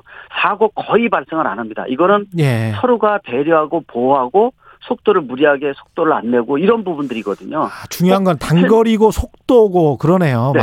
맞네. 맞습니다. 그래서 현실에 맞게끔 탁상행정으로 만들고 이 어떻게 보면 단속도 하지 않으면서 이런 문제가 부각되고 있다는 거 분명히 그런 측면에서 보면은 미래지향적인 그림을 그릴 필요가 있고요. 지금이라도 전문가 다 모이고요. 관련 부처 다 모여서 해외 선진 사례들 여러 가지를 보면서 한국형 모델로 새로운 그릇을 만드는. 왜냐하면은 개인용 휴대장치가 나올 때마다 이 난리가 나고 이런 것보다도 피해 총괄 관리법을 만들면은 미래에 대한 준비가 철저하지 않느냐라고 분명히 말씀드릴 수가 있습니다. 말씀 감사합니다. 지금까지 김필수 대림대학교 교수였습니다. 고맙습니다.